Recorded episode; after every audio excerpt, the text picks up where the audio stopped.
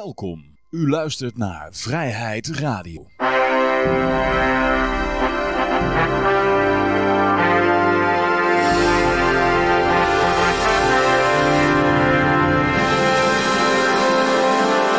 Dames en heren, jongens en meisjes, dit is weer een nieuwe aflevering van Vrijheid Radio. Leuk dat u luistert. Ik ben de Capitaria. Het is niet meer dan Twan Anders. En uiteraard ook Peter en ik. Mijn naam is Johan. En er ook, en er ook. Hartstikke idee. Nou, ondertussen een klein vraagje, Peter. Kun je meteen, de, meteen misschien de Skype-recorder aanzetten? Ja, dat zal ik eens even doen. Ja. Nee, goed, ja, we, gaan, uh, met, uh, we gaan met Twan praten over wat er allemaal uh, gebeurd is uh, de laatste jaren. Hij heeft natuurlijk een hele hoop meegemaakt. Maar eerst doen we natuurlijk nog even wat uh, nieuwsberichtjes. Even heel kort. Een paar dingen die er deze afgelopen week gebeurd zijn. Maar eerst nog even traditioneel uh, de, de, de goud, zilver, bitcoins en de staatsschuldmeter. Laten we met de marijuana-index beginnen. Die is een beetje, een beetje gestagneerd. De, die mooie boeren van de laatste maand. Die is uh, nu een beetje aan het afvlakken.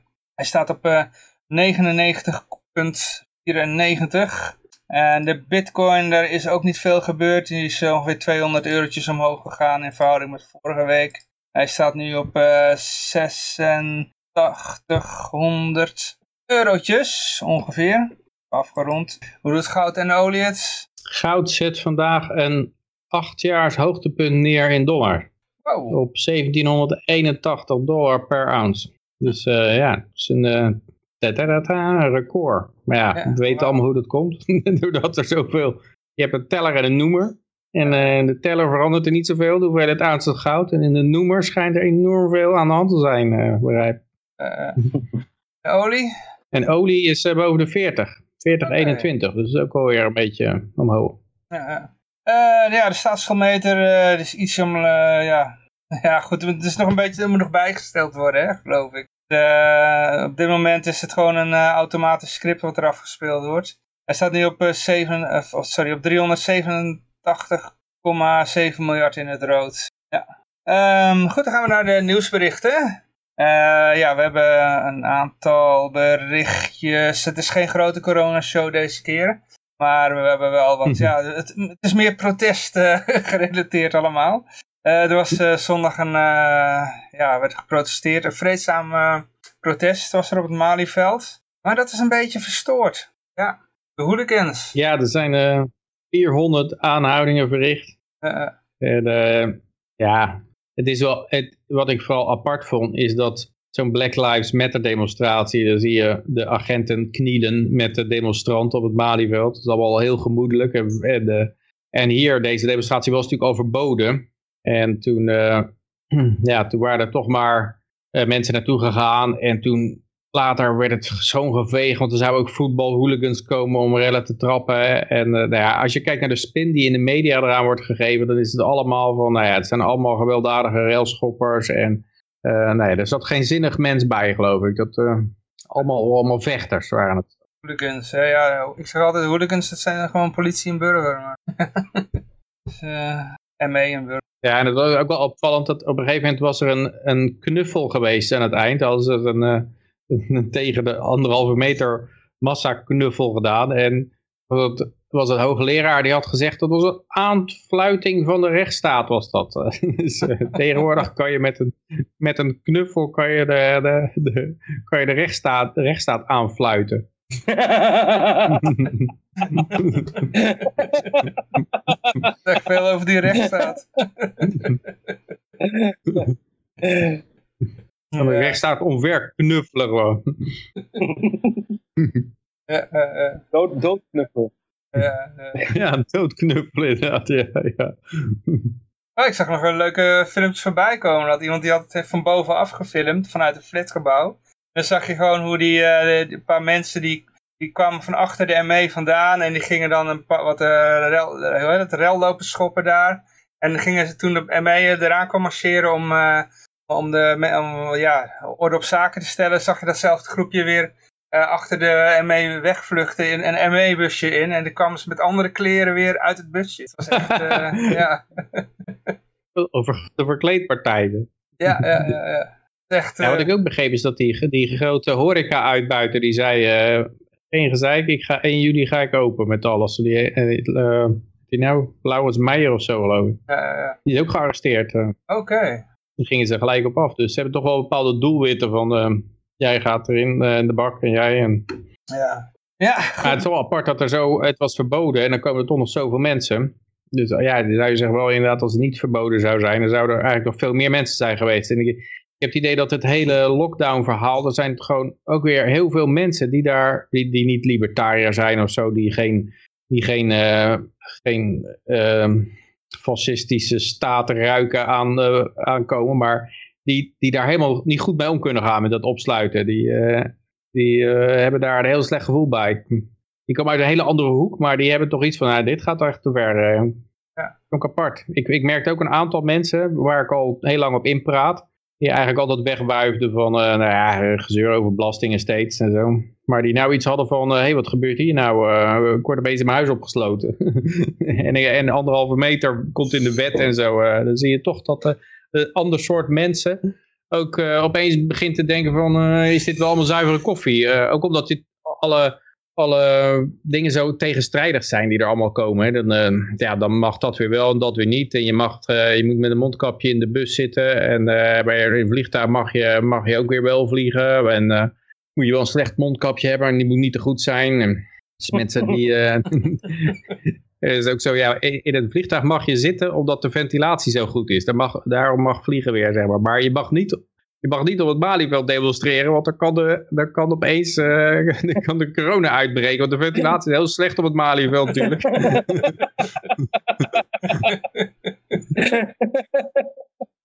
Dus ja, en het hele verhaal rond al die verschillende protest, protesten, zeg maar, dat, dat uh, ja, opeens op het, uh, op het uh, ja, in Amerika was het ook, maar in, in uh, Amsterdam natuurlijk ook, dat er een protest was van Black Lives Matter en zij Halsema van, ja, nee, dat was toch echt wel, uh, dat, dat moest toch toegestaan worden. En dan een protest tegen de anderhalve meter uh, wet, dat, dat kon dan weer absoluut niet. En dan zie je ook dat, dat uh, ik zag dat een paar keer voorbij komen van die nieuwsberichten van, uh, dat uh, was er in Amerika geprotesteerd tegen die anderhalve meter, of tegen die, uh, ja, wat zij daar dan hebben, zo'n wet, en uh, de, de lockdown.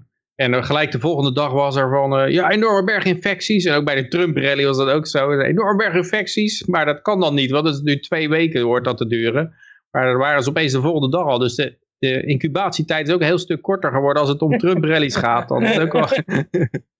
Dat is ook wel apart. En zo val, je, zo val je van de ene verbazing in de andere ook. Want dat zei, ja, de, absoluut onverantwoordelijk wat Trump doet met zo'n meeting. Want uh, ja, een heleboel mensen bij elkaar. En uh, ja, dat is enorm gevaarlijk voor corona. En dan vlak daarna kwam er weer van, uh, haha, er kwam niemand opdagen op zo'n rally. Dus ja, dan moet je toch een keer een beslissing nemen. Komt er nou niemand, was er nou niemand komen opdagen?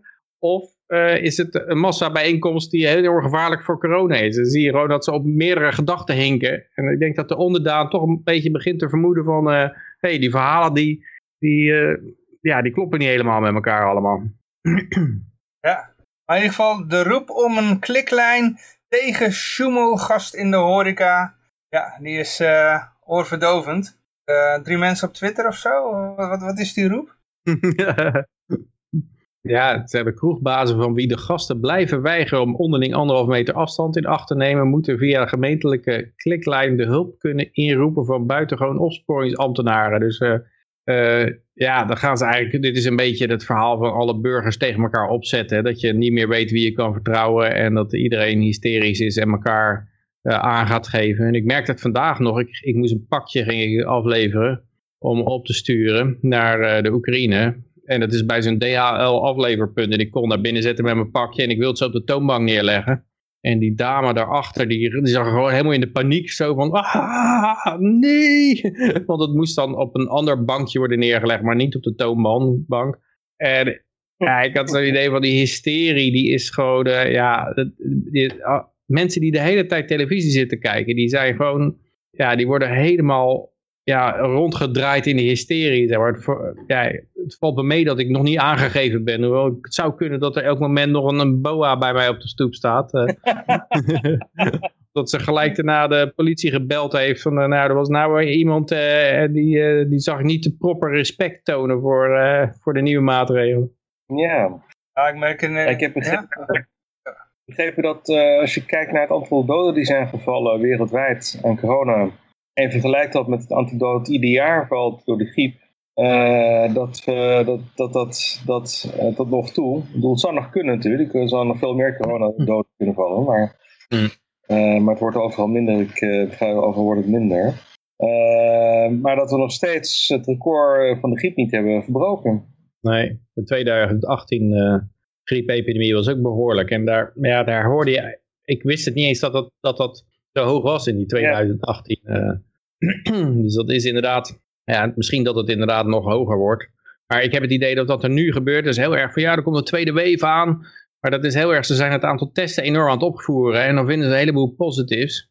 Ja. Ja, en, en dat zijn dan mensen die het al gehad hebben. Of mensen die totaal geen ziekteverschijnselen hebben. Dus het, het algemeen, het, het, uh, de mortality rate van dat ding blijkt toch heel laag te zijn eigenlijk.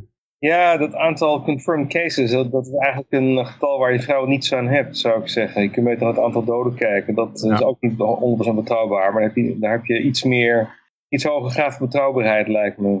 Ja, want ze hebben ook al gezegd dat doden met coronavirus worden gerekend als doden door coronavirus. Ja, hè? ja. ja en dat is, dat is al openlijk toegegeven. Dat betekent dat als jij... Ik geloof dat die, dat die Floyd, die, die, uh, waar zoveel demonstraties om gevoerd worden, dat die ook corona positief was uh, getest. Uh. Oké. Okay. Uh, dus ja, dat, dat zou je kunnen zeggen. Die, die op zijn overlijdingscertificaat staat dan ook waarschijnlijk uh, coronadoden. ja. Ja. Kan die agent alsnog vrij uitgaan? Niet door hem, maar door corona. ja, ja, ja. ja. Maar um, ja... Uh, B O A-opleidingen is booming. Ja, dat is ook, uh, ook zo triest. Dat, uh, dat wordt er een soort, soort spin aangegeven. Hè, van, uh, nou ja, dat biedt ook, lot, biedt ook een heleboel kansen, die coronacrisis. Voor B O A-ambtenaar. En dan zie je zo'n foto erbij van iemand die met zijn wijsvinger wijst zo. En een wapenstok in zijn andere hand. Dus hij heeft een wapenstok en een wijsvinger. Van, je moet dit doen en anders dan krijg je klappen. En uh, ja, dat is dan heel erg... Uh, ja, er zijn een heleboel mensen die, die spontaan de opleiding tot B O A-ambtenaar volgen. Ja, als je hele werk... Je, je ander, al je andere opties zijn afgesneden en je, je, al je, je werk is verboden en je baan is gewoon uitgeschakeld door de, door de wetgeving. En dan kan je wel heel trots zeggen van... Nou, er zijn mensen die zich aanmelden voor B O A-ambtenaar. Maar dat wil nog niet zeggen dat, dat er nou zo'n ontzettend animo voor is... Uh. En wat ik ook een beetje triest vond hierin, hadden ze zo'n hadden zo'n, uh, zo'n onderzoek gedaan dat de Nederlander ook steeds positiever werd over, over de B O A. Uh, de acties hebben respect opgeleverd. Wie zijn die mensen dan? Want ik hoor ze niet. Ik ken ze ook niet. Nee. nee, nee, nee. Dat, dat uh, agenten heel boos zijn over al die online filmpjes uh, uh, die op internet verschijnen. Dus daar... Uh, Uh, dat ze, uh, de politievakbond op hoge poten uh, een gesprek heeft uh, geëist met de minister om daarover te klagen voor al die vreselijke filmpjes. En wat, wat voor filmpjes? Dat zo'n B O A-ambtenaar in Urk in het water wordt gegooid of zo? Nee, nee, dus filmpjes waaruit blijkt dat de politie uh, oh. mensen onterecht behandelt of geweld, on, onnodig geweld gebruikt, dat soort dingen. Ja, nee, dat, dat wil je niet openbaar hebben natuurlijk. Ik zag uh, een statistiek over uh, een Amerikaans onderzoek naar het effect van uh, bodycams. En zo zijn steden in Amerika waar iedere agent uh, verplicht is permanent zo'n bodycam aan te hebben staan tijdens zijn werk. En er zijn steden waar dat, uh, waar dat niet zo is. En toen bleek dat in steden die die regel invoerden, dat die bodycam verplicht werd gesteld, ging dan het aantal klachten dat mensen indienden tegen politieagenten, dat ging dan eens met meer dan negentig procent omlaag. Mm. Dat kan natuurlijk van twee kanten komen. Hè? Ik bedoel, ik wil niet de uh, politie praten, maar uh, uh, je, je kan dan ook een onterechte aanklacht tegen de politie. Hè? Gewoon, uh, je hebt misschien terecht een, uh, nou ja, terecht. Je hebt gewoon een, een, een, een boete gekregen omdat je, weet ik veel, iets deed wat dan volgens de wet niet mag, weet je wel. En dan kun je uh, zeggen van, nou ja, weet je wat, ik uh, klaag die agent aan omdat hij mij uh, discrimineerde of zo. Wat helemaal niet zo was. Dan bewijst die bodycam gewoon dat dat uh, niet zo was. Dus dan... Ja, kan ook van twee oh, kanten komen. Zal ik van, ja, ja. Maar ja, volgens mij, kijk, klachten tegen de politie, dat heeft tot al heel erg weinig zin. Ja. Ja, want uh, je klaagt dan bij de politie over de politie. Ja, zoals, dan krijg je uh, het effect van we, we investigated ourselves and we found there was no... ja, ja. Ja, uh, uh. Uh, dus het is meer een soort, uh, ja, klachten lijkt me meer een soort van de laatste poging om nog enige eh, rechtvaardigheid eh, draait de pers als het ware. Terwijl je eigenlijk al, be- al weet dat het geen zin heeft. Ja, ik weet in, in Amerika hadden ze zo'n geval dat, dat bleek uit de, uit de bodycam dat de agenten drugs hadden gepland bij iemand die ze gingen arresteren.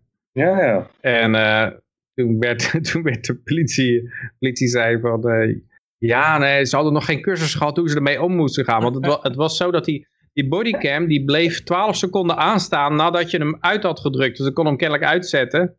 En dan, uh, maar dan bleef hij nog twaalf seconden opnemen. Nou, dat wisten ze niet. Anders zag je dat ze die drugs hadden gepland. En daarna die gast gearresteerd hadden. En, en de reactie daarop was niet van... oh, we zijn vreselijk door de mand gevallen. Nee, de reactie was... ja, ze hebben nog geen cursus gehad over hoe ze mee om moeten gaan. De volgende keer zal dat niet meer gebeuren. Zo ja, maar de aparte... Ja, en het artikel is ook... Uh, acties hebben respect opgeleverd, de acties van die B O A's voor meer wapens. Hè. De coronaperiode heeft daar volgens Ruud Kuin, vakbondsvoorzitter van de B O A-bond, ze hebben ook een bond, echt ervoor gezorgd dat veel van die vooroordelen bij het grote publiek zijn verdwenen. Dat is het vooroordeel dat het een soort sukkelige parkeerwachter is. Ook protestacties waarbij de vakbond ruim een jaar lang pleitte voor het uitrusten van B O A's met een wapenstok en pepperspray om zich te kunnen verdedigen, heeft geleid tot meer respect voor handhavers en kennis over het werk wat zij doen, aldus Kuin. Uh, absoluut geen, uh, geen uh, uh, bewijs voor geleverd voor deze stelling dat, dat het respect ja. zo is toegenomen. Misschien bij de leden ja, van die vakbond ik... of zo, dat ze een onderzoek binnen de leden van de vak, vakbond voor B O A's hebben gedaan. Daar hadden meer mensen respect of zo. Ja, ja je, zou natuurlijk, je, je moet respect nooit verwarren met angst. Het kan natuurlijk best zijn dat als je ze een bazooka geeft, dat ze nog meer respect krijgen. Maar ja, dat... Misschien is dat geen respect, maar is het van... fuck, er loopt een Mongool met een bazooka rond. Ja. Een license ja. to kill, dat uh, willen we niet hebben. Dus ja, ik... Uh... Ja, Engels krijgen zo misschien ook heel veel respect. Zei je? Als Engels krijgen ook heel veel respect. ja, ja, ja. ja. ja. Maar uh, Amsterdam, daar wordt uh, ja, de economie uh, flink gesloopt. Daar een GroenLinks bestuur natuurlijk. Um, even kijken, Amsterdam wil hotelkamers kunnen sluiten tegen toeristendrukte. Ja, ja dat vond ik ook wel apart. Dat, uh, dat ze kennelijk nou uh, ja, de gemeente het idee denkt te hebben ja, dat ze zomaar hotelkamers mogen sluiten als de toeristendrukte te hoog wordt. En dat, ze gaan dat dus reguleren. Als ze zeggen, ja, het is te druk, dan gaan ze de hotelkamers uh, dicht doen. Dus... Ja, dat is privaat eigendom. En dan heb je je hotellicentie. Ben je helemaal blij dat je aan alle regeltjes voldoet. Kan je nou alsnog, als het, als het te druk is en de prijzen lopen lekker een beetje op, dat je dan, uh, dat je, dan je hotelkamer gesloten wordt. En het raar is dat, de, dan krijg je de Amsterdamse hoteliers, die gaan daar dan in. Uh, die zeggen het vertrouwen in college van B N W op. En uh, ik vond de opmerkingen wel mooi. Want wat zei die nou ook weer? Kijk, heb ik hem nog kan vinden. Hij zei... Uh, Zo doe je geen zaken. Zij, hij had, de, de voorzitter van de hotelbond, uh, of uh, wat is het, uh, de Amsterdamse hoteliers, die hebben het idee dat ze zaken aan het doen zijn met, uh, met de Amsterdamse gemeente. Als de Amsterdamse gemeente zegt van, uh, ja, we kunnen jullie gewoon dichtgooien wanneer we, wanneer we daar zin in hebben.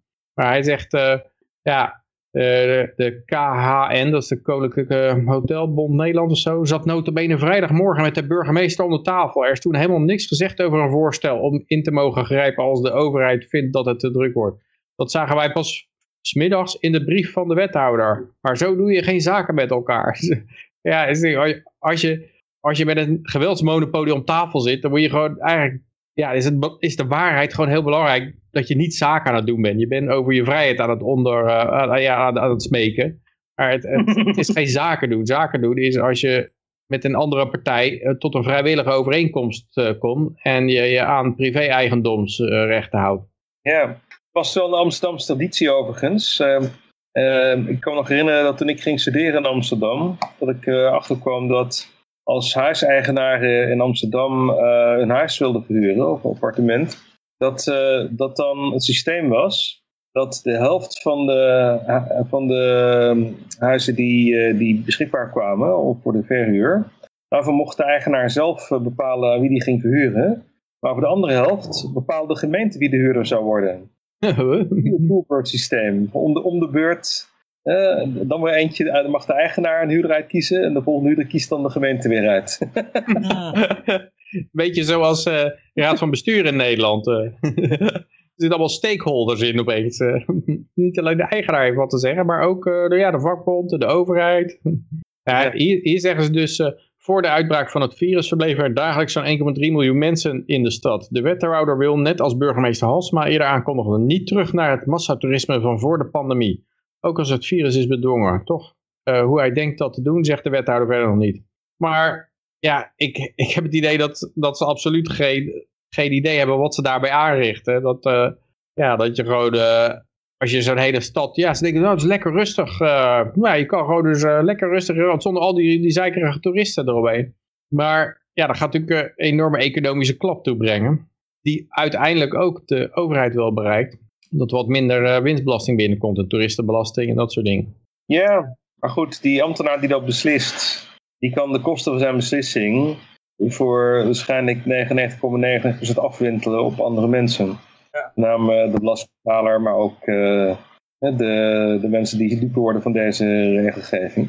Dus hij voelt zelf de pijn niet. Hè? Dat uh, doet me denken aan een uh, quote van Thomas Sowell, die ooit zoiets zei als dat... Uh, de, And the worst possible system is a system where the people who make wrong decisions pay no price for being wrong.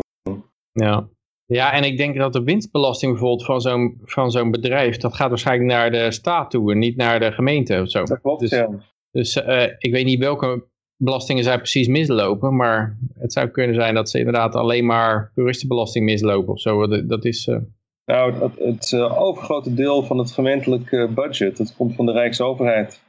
Ja, maar dan wordt het een hele lange weg natuurlijk. Dan, uh, dan moet eerst de overheid merken van... hé, hey, we krijgen veel minder uh, belastinginkomsten binnen. En uh, hoe komt dat eigenlijk? Ja, we krijgen, er komt niks meer uit Amsterdam. Oh, uh, ja, dan moet het budget van Amsterdam ook naar beneden. En dan zegt die wethouder eigenlijk van... hé, hey, hoe kan dat nou? Mijn budget gaat omlaag. En het is, het is natuurlijk niet oneindig af te wentelen op de belastingbetaler. Op een gegeven moment zal er een keer een soort opstand ontstaan.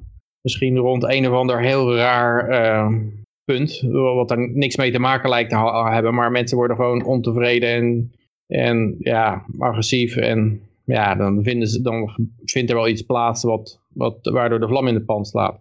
Ja, het zou eigenlijk beter andersom zijn, dat, uh, dat niet uh, de gemeente wordt uh, gefinancierd door de Rijksoverheid, maar andersom. De Rijksoverheid zelf geen belasting zou mogen heffen, ja. Maar volledig afhankelijk is van uh, de bijdrage van de gemeente. Zoals, uh, zoals nu met de E U het geval is, zeg maar. Dat is nog een enigszins een rem de groei van de E U, dus dat ze geen eigen belasting mogen heffen. Ja. Dat was uh, toen uh, de, de, in Amerika de federale inkomstenlast werd ingevoerd in negentien dertig. Dat was ook het hek van de dam, hè? Dus de, de federale overheid ook gigantisch gaan uh, groeien. En... Uh, op het moment dat het andersom is, hè, dat, uh, dat de lokale overheden... dus de federale of centrale overheid moeten financieren, hè? Dan uh, heb je toch iets meer een, een rem op de groei van de overheid. Ja, je, je vraagt je af of dat in Europa ook nog lang zo blijft, want ik begreep dat ja, ze willen natuurlijk de eurobonds al uitgeven en daar is dan nog wel nee tegen gezet door de, door de gierige vier of zo werd het geloof ik genoemd. Hè?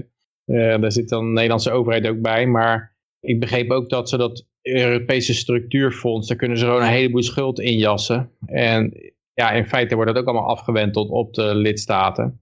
Dus in feite kunnen ze daar al budget mee creëren of een soort eurobonds mee uitgeven. Ik, ik begreep dat, dat er veel mensen zeiden van nou ja, ze, uh, misschien dat het formeel niet doorgaat dan, die eurobonds, maar dat het, dat het via een achterdeurtje toch wel lukt eigenlijk. Ja, yeah. Nou ja, de E C B die... Uh...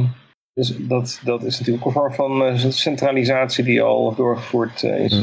Maar je, de, de, de voornaamste reden waarom ik uh, het zo kwalijk vind dat lokale overheden worden gefinancierd vanuit de centrale overheid, is dat het, uh, uh, dat het belastingconcurrentie tegengaat. Uh, in, uh, in landen waar dat, uh, waar, dat, uh, niet, waar dat veel minder het geval is, zoals in, uh, in Zwitserland bijvoorbeeld. Daar zie je dat uh, de federale belastingen zijn relatief laag. En die kantons die concurreren met elkaar. Uh, en dat werkt vrij goed. Er zijn zelfs kantons in Zwitserland waar de inkomstenbelasting degressief is. Hè? Dus hoe hoger je, hoe hoger productiviteit, hoe, hoe lager je belastingtarief in plaats van andersom. Uh, er zijn uh, deelstaten, er zijn kantons in Zwitserland waar geen schenkbelasting is, waar geen erfbelasting is. Uh, je kunt er ook onderhandelen. Als je als buitenlander naar Zwitserland toe gaat, dan kun je van onderhandelen met, uh, met de inspecteur over hoeveel belasting je gaat betalen nadat je daar uh, gaat wonen en je bedrijf gaat vestigen. Dus het, uh, dat heeft ervoor gezorgd dat Zwitserland relatief lage belasting heeft vergeleken met de rest van, uh, van West-Europa. En ook uh, relatief hoge economische groei heeft gekend. En uh, als je kijkt naar uh, vermogen per, per, per volwassene, dan, uh, ja, de miniatuurstaatjes die staan niet in die statistiek, maar uh, Zwitserland staat dus altijd op de eerste plek als de, uh, als de meest vermogende mensen ter wereld. Hè. Dus de vermogen per hoofd, per, per volwassene, is nergens hoger dan in Zwitserland. En dat heeft, ken ik dus, iemand die uit Zwitserland is vertrokken vanwege de te hoge belastingen. Ja, natuurlijk. Er zijn altijd landen waar de belastingen nog weer veel lager zijn. Maar in vergelijking met de, de rest van West-Europa heeft, uh, heeft Zwitserland hele lage belastingen. Er zijn natuurlijk een paar landen in ja, ja. West-Europa nog lager is, zoals Andorra, Monaco, uh, Liechtenstein. Maar dat zijn dan weer miniatuurstaatjes die hm. uh, ja, relatief minder concurrentie... Uh, druk opleveren. Um, maar die, uh, wat je vaak ziet is dat landen die, die heel succesvol zijn, die, uh, die een hoge economische groei hebben, een hoog welvaartsniveau uh, hebben, dat zijn vaak landen die of heel erg klein zijn, of die een, een, een federale structuur hebben waarbij er, waarbij er ook concurrentie is tussen de deelstaten. Um, en dat geldt uh, voor Zwitserland duidelijk in, uh, tot, tot, tot, tot en met van de twintigste eeuw. Maar dat heeft ook voor de Verenigde Staten gegolden. De Verenigde Staten hebben natuurlijk uh, tot negentien dertien een enorme economische groei doorgemaakt. En in die tijd was de federale overheid extreem klein. Er waren, er waren vrijwel geen federale belastingen in die uh, periode. Er was geen inkomstenbelasting. Er was geen, uh, uh, er was geen centrale bank. Of de federale overheid in die tijd iets van twee procent van het nationaal inkomen uitgaf. Maar en... denk je dat dat zo kan blijven? Want ja, daarvan... Het heeft toch altijd de neiging te groeien en te centraliseren lijkt het wel. En ja, ik weet niet, reken je Duitsland er ook nog toe? Want het is eigenlijk ook een bondsrepubliek van, uh, van deelstaten. Maar eigenlijk is dat toch helemaal aan elkaar geknoopt. En ja, ik, ik heb ook het idee over Amerika, want ze hebben nou die, al die reacties van defund the police. Dat ze in feite willen toegaan naar een federale politie. Dus dat je, dat je alleen maar een nationale politie hebt. Dat de politie eigenlijk genationaliseerd wordt. En dan hebben, heeft de federale overheid natuurlijk ook weer veel meer macht om wetten op te leggen. Want nu kunnen ja, lokale staten die kunnen zeggen, ja, bekijk het maar. Maar als er alleen maar een federale politie is, dan is dat ook niet meer mogelijk. Ik, ik, ik vraag me af, ja, die, die trend om alles om te centraliseren en meer macht naar de top en minder onderaan, dat is toch eigenlijk overal wel aan de gang. En dat is toch altijd heel moeilijk te stoppen. Hoeveel documenten je ook schrijft om dat vast te leggen. In Amerika hebben ze natuurlijk een tal van documenten om... Uh, te, te, de overheid in te dammen, de federale overheid. En dat is toch heel moeilijk gebleken. Um, ja, uiteraard is het zo dat de, de machthebbers zelf, die willen altijd graag meer centralisatie. Dat, uh, dat is gewoon kartelvorming, dus concurrentie uitschakelen. De machthebbers vinden het niet fijn als belastingbetalers um, en onderdanen als die uh, met de voeten gaan stemmen. En op die manier ontsnappen aan uh, een plicht om belasting te betalen en een plicht om te gehoorzamen. Um, En uh, ja, dat, dat is inderdaad een trend die je uh, wereldwijd ziet. Maar um, ja, toch is het niet zo dat, uh, dat, het altijd, uh, dat alles altijd in de verkeerde richting gaat. De, uh, om een paar voorbeelden te geven, het communisme is wel nagenoeg verdwenen. Uh, het nationaalsocialisme en het fascisme zijn ook nagenoeg uh, verdwenen. Uh, tot negentien tachtig was de wereldwijde trend dat belastingtarieven alsmaar hoger werden. Dat bedrijven alleen maar werden genationaliseerd. De privatisering bestond uh, eigenlijk niet uh, tot in de jaren zeventig. En deregulering, ja, dat kwam op hele kleine schaal voor. Wie de regel had afgeschaft, werden er honderd nieuwe ingevoerd. En uh, na negentien tachtig is dat toch veranderd. Uh, Reagan en Thatcher hebben hun toptarieven verlaagd van respectievelijk uh, zeventig en achtentwintig procent. In het geval van, van Engeland van, van zevenennegentig naar veertig procent. En heel veel andere landen zijn daarna hun tarieven ook gaan verlagen door, door die concurrentie. Uh, privatisering. Uh, Thatcher heeft heel veel bedrijven succesvol geprivatiseerd. Het, uh, in de jaren zeventig waren, waren zelfs uh, de auto-industrie, zoals Jaguar, was grotendeels uh, was genationaliseerd. Dus dat was toch een trend in, uh, in een goede richting. Trump uh, doet heel veel hele slechte dingen, maar één ding wat hij heel erg goed heeft gedaan is dereguleren. Um, dat is ook waarschijnlijk uh, een hele belangrijke factor in de hoge groei in de Amerikaanse economie tot uh, de coronacrisis begon. Het kwam door die, uh, doordat hij serieus werk heeft gemaakt van deregulering. Uh, Hij had uh, beloofd voor iedere regel die wordt ingevoerd te schaffen er twee af. Maar in de praktijk heeft hij daar zelfs nog een paar schipjes bovenop gedaan. Ik ben absoluut geen fan van Trump. Ik heb heel veel kritiek uh, op zijn uh, beleid. Maar iets van deregulering uh, heeft hij het heel goed uh, gedaan. En dus dat zijn uh, toch positieve ontwikkelingen. Ook als je kijkt naar uh, bijvoorbeeld uh, de, uh, het verbod op, uh, op softdrugs in de Verenigde Staten. Een derde van de Amerikanen leeft nu in een staat waar softdrugs zijn gelegaliseerd. Ja, terwijl uh, ja, tot voor kort uh, was, uh, was het zo dat, uh, dat mensen hele zware straffen daarvoor uh, kregen. Ook dat is een, een positieve ontwikkeling. En ook een ontwikkeling die mogelijk is dankzij het feit dat de federale overheid uh, uh, het, uh, het niet, uh, uh, um, ja, hoe zal ik het zeggen? De federale overheid heeft, heeft het toegestaan, zeg maar. Ze hebben niet die deelstaten die... Die, die uh, softdrugs, die cannabis hebben gelegaliseerd, die hebben ze niet uh, uh, gedwongen om de federale wet te handhaven. Dus er zijn, er zijn toch wat positieve ontwikkelingen. Ook niet van, van vrij wapenbezit bijvoorbeeld. Uh, uh, zeg maar veertig jaar geleden hadden bijna alle staten de regel dat uh, als je een wapenvergunning vroeg, dan kon die zonder opgave redenen geweigerd worden. En nu is het zo dat, uh, dat er bijna geen enkele staat meer is waar dat kan. Hè? Dus in alle staten is het nu zo dat... Uh, om een wapenvergunning te weigeren, er een objectieve grondslag moet zijn, namelijk een strafblad of, of, een, of een psychiatrisch verleden. Maar die red flag laws, daar kunnen ze wel heel wat mee uitbreiden natuurlijk. Dat biedt volop mogelijkheden om iedereen een, een wapen te weigeren. Ja, begrijp me niet verkeerd. Ik zeg niet dat alles de goede kant op gaat en dat we alleen maar uh, feest, uh, hmm. redden op een feest te vieren. Zo is het niet. Er zijn ook uh, slechte, slechte ontwikkelingen. Maar we moeten ook niet blind zijn voor de positieve ontwikkelingen die er ook zijn. Maar je zou ook kunnen zeggen van ja, het toppercentage is wel omlaag gegaan, maar spending is de real taxes. En de spending is enorm hoog gegaan. En als het dan geleend is, ja, dan, dan uiteindelijk krijg je het toch voor je kiezen op, uh, op een bepaalde manier. En ja, ik weet niet precies hoe je, of dat nog moet komen of dat we het vorige deel al gehad hebben. En ik heb ook wel eens de Federal Registry gezien. Dan zie je de hoeveelheid regulering in de V S. En ik, eh, dat was in de jaren zeventig of zo. Dus ging ook Milton Friedman, die stond naast een stapel yeah. boek, boeken van... Uh, van de regulering die er was. En ik heb wel eens nagekeken, maar dat is daarna toch groter geworden nog.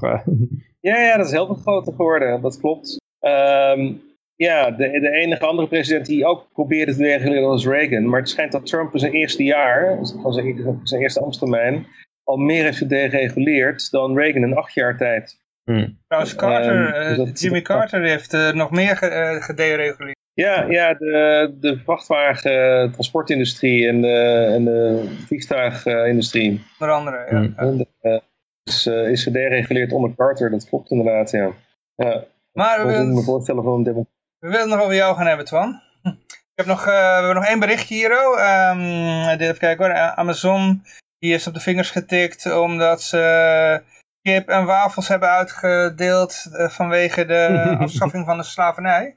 Ja, het is een uh, June tenth, het is een uh, uh, hoe dat, uh, herdenkingsdag in de V S. Ja, dit begint een soort kookpunt te bereiken waarbij wat, wat zowel de circular firing squad noemen aan de linkerkant. Dat iedereen elkaar in een soort puriteinse test doet van wij zijn nog beter dan, dan jullie. En nou was er de laatste appelstroop met een zwarte uh, dame erop. Die, moest, uh, die, die zwarte dame moest van de appelstroop af, want dat was uh, racistisch, uh, hoe heet het... Uh, Uh, nee, ik ben de naam even kwijt. Uncle Ben's rijst moet eraan. Uh, alle zwarten moeten overal verwijderd worden. Want dat is opeens allemaal racistisch. Het Eskimo-ijsje, dat, was, uh, dat moest weg worden. Nou, Amazon die dacht van nou weet je wat, vanwege Juneteenth. Dat is dan de dag waarop de slavernij was afgeschaft, geloof ik. Uh, bieden we al onze werknemers uh, kip en wafels aan. Nou, nee, uh, dat was weer fout. Huh? Slammed. Dat was gewoon, uh, en het is gewoon alles wat je doet is, is momenteel fout. Ja, je ziet ook met die standbeelden worden er al, allerlei standbeelden ook van een abolitionist, uh, dat Theodore Roosevelt uh, verwijderd. Uh, het wordt gewoon uh, alles behalve de echte racist uh, F D R, die echt uh, mensen in een uh, concentratiekamp heeft gezet vanwege hun ras. Die, uh, die wordt door niet op weer gehaald. Maar voor de rest wordt alles, al, allerlei standbeelden op weer gehaald. En uh, ja, dit is gewoon één voorbeeldje weer van, van uh, ja, dat, dat, uh, dat het helemaal ja, aan het doorslaan is.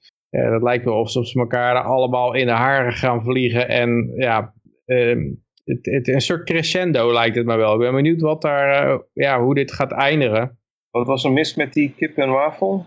Um, ja, Wat is het? Uh, so much for supporting your black African employees. Where, where's the solidarity in that they continue? We demand a paid holiday, not some damn chicken. Ze gaven een vinger, maar ze wilden een hele hand. As people... Uh, as people throughout the world are rising up against cops, corporations and this anti-black capitalist system we live under, Amazon mocks us with the racist form of celebration. Het is een racist form of celebration door je, door je werknemers kip met wafels te geven. Ja, het is, uh, het, maar het is ergens ook wel beangstigend als je ziet, uh, ik heb laatst gezien wat er op universiteiten gebeurt ook. Die, uh, die uh, Brett Weinstein of zo heet hij. Die, die hoogleraar die van Evergreen College is afgejaagd. Omdat hij uh, zijn rug recht hield. Maar die, die heeft al een aantal voorspellingen gedaan over welke kant het op gaat. En daar word je niet, uh, ja, dat komt toch steeds uit. En daar word je niet al te vrolijk van ook. Want uh, nou is er dan shut down STEM. En STEM is Science, Technology, Engineering en Mathematics. Dus dat zijn alle harde wetenschappen. En die zijn ook racistisch. Nou willen ze dus shut down STEM. En kijk, dat een paar maloten dat roepen, dat is, dat is nog niet zo verontrustend.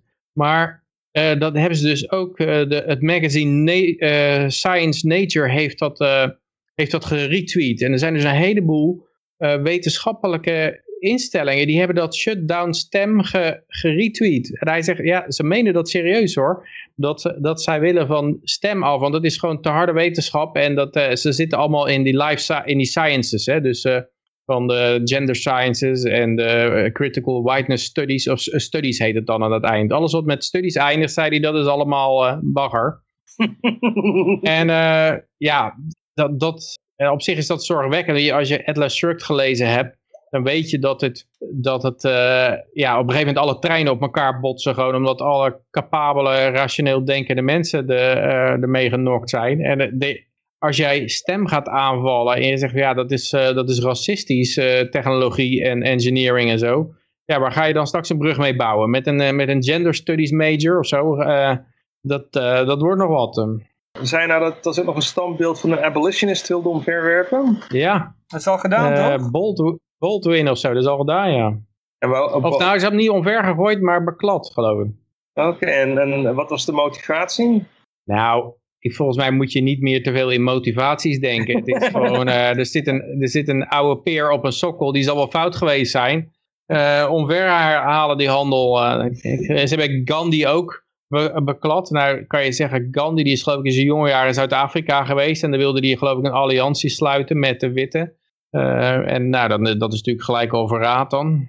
Uh, ja, misschien is dat het. Maar Churchill was al... Uh, had al de, de volle laag gekregen. Ik weet niet wat... Ja, die heeft ook in Zuid-Afrika gezeten. Misschien is dat ook, ook, ook wel de reden.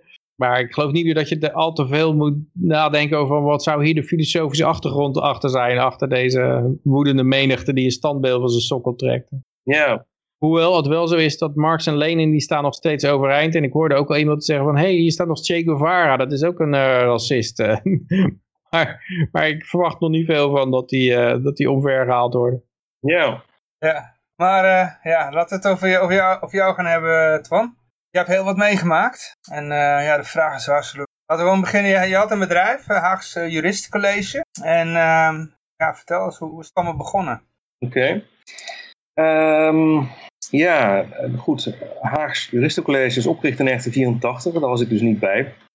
Um, en uh, ik ben daar begonnen in negentien vierennegentig. En in die periode, negentien vierentachtig tot negentien zesennegentig, heeft H J C zo'n zesduizend dienstplichtigen geadviseerd bij het ontwijken van de militaire dienstplicht. En uh, dat was ook uh, wat ik deed. Hè. Dus ik, uh, ik werkte daar als juridisch adviseur om dienstplichtigen te adviseren bij het ontwijken van de militaire dienstplicht. En dat, uh, nou, dat sprak me ook erg aan, dat werk. Hè, omdat uh, uh, ik het erg prettig vond om mijn uh, brood te verdienen met het... Uh, Maar het beschermen van het individu tegen het onrecht dat de staat het individu probeert aan te doen. In uh, negentien zesennegentig werd de dienstplicht opgeschort. En uh, werden de laatste dienstplichtigen opgeroepen. En toen waren er heel veel mensen die zeiden, ja, lullig voor jullie, hè? Dat is vervelend. Ja, uh, dat, uh, leuk, had je een leuke uh, broodwinning, wordt het je ineens afgenomen. Nou, jullie willen niks van me geven. En we hebben juist een feestje gegeven toen de dienstplicht werd, uh, werd opgeschort. wat we beschouwen als groot onrecht. Uh, goed, we moesten zelf op zoek naar een nieuwe, nieuwe doelgroep, een nieuw gat in de markt. De nieuwe doelgroep, dat werd de ondernemer, omdat we de ondernemer uh, uh, beschouwden, nog steeds beschouwen als een, uh, als een onderdrukte minderheid. De ondernemer wordt meer dan wie ook in dit land geconfronteerd met uh, de regelzucht en uh, speelzucht en uh, roofzucht uh, van, uh, van de staat dan, uh, dan wie dan ook. Uh, vrijwel alle, alle belastingen die worden geheven, die worden gegeven via de ondernemer, die wordt gedwongen om dat door te berekenen. Uh, aan uh, de, de belastingbetaler in de vorm van uh, uh, hogere prijzen en, en lagere lonen. Waarmee de aandacht is afgeleid van de werkelijke reden van die, uh, die lage lonen en die hogere prijzen. Namelijk de overheid die bezig is om, uh, ruim, uh, om ongeveer de helft van het nationaal inkomen af te, af te romen. Die ondernemer wordt dus ook gebruikt, hè, misbruikt als een onbezoldigde belastingambtenaar. Uh, vrijwel alle regels die worden gemaakt, die worden met name afgedwongen. Op zich van ondernemers, de meeste mensen die geen ondernemer zijn, hebben een flauw benul van hoe hoog de regeldruk is. Uh, maar ondernemers die worden regelmatig geconfronteerd met ambtenaren die langskomen om uh, regels af te dwingen. En uh, ja, er zijn zo ontzettend veel regels dat de meeste mensen uh, uh, geen, geen flauw benul hebben van wat, wat, wat, wat regels zich allemaal moeten houden. Kan ook helemaal niet, hè? Ieder burger te achter wetten kennen, maar dat is een waanidee. Zoals mensen het telefoonboek uit hun hoofd kunnen leren, die zouden niet eens de wet kunnen kennen.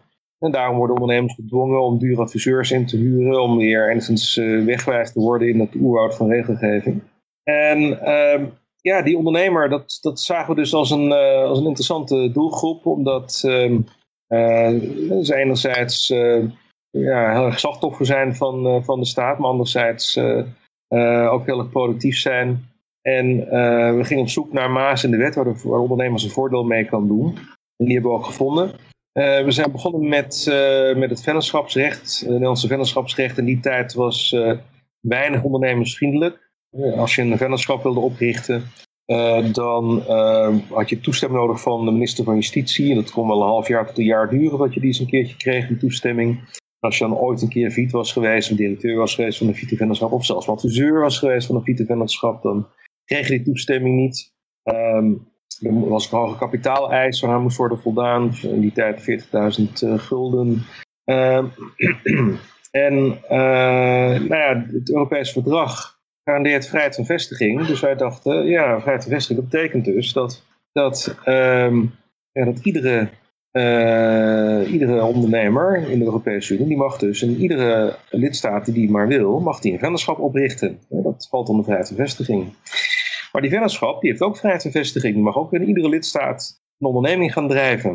Maar dan is het ook een U-bocht, U-bocht mogelijk. Dan kan dus ook een Nederlandse ondernemer gewoon rondshoppen naar de lidstaat met het meest aantrekkelijke, het meest ondernemersvriendelijke vennootschapsrecht. Nou, dat was in die tijd uh, Engeland. En daar een vennootschap oprichten. En die Engelse vennootschap die heeft dan ook weer vrijheid van vestiging. Dus die kan dan ook weer in ieder andere lidstaat en dus ook in Nederland een onderneming gaan drijven. En zo uh, kun je dus uh, die dwingende bepalingen van het Nederlandse vennootschapsrecht ontwijken. En, uh, en toch de voordelen hebben van het uh, ondernemen via een, uh, middels een, een vennootschap met beperkte aansprakelijkheid.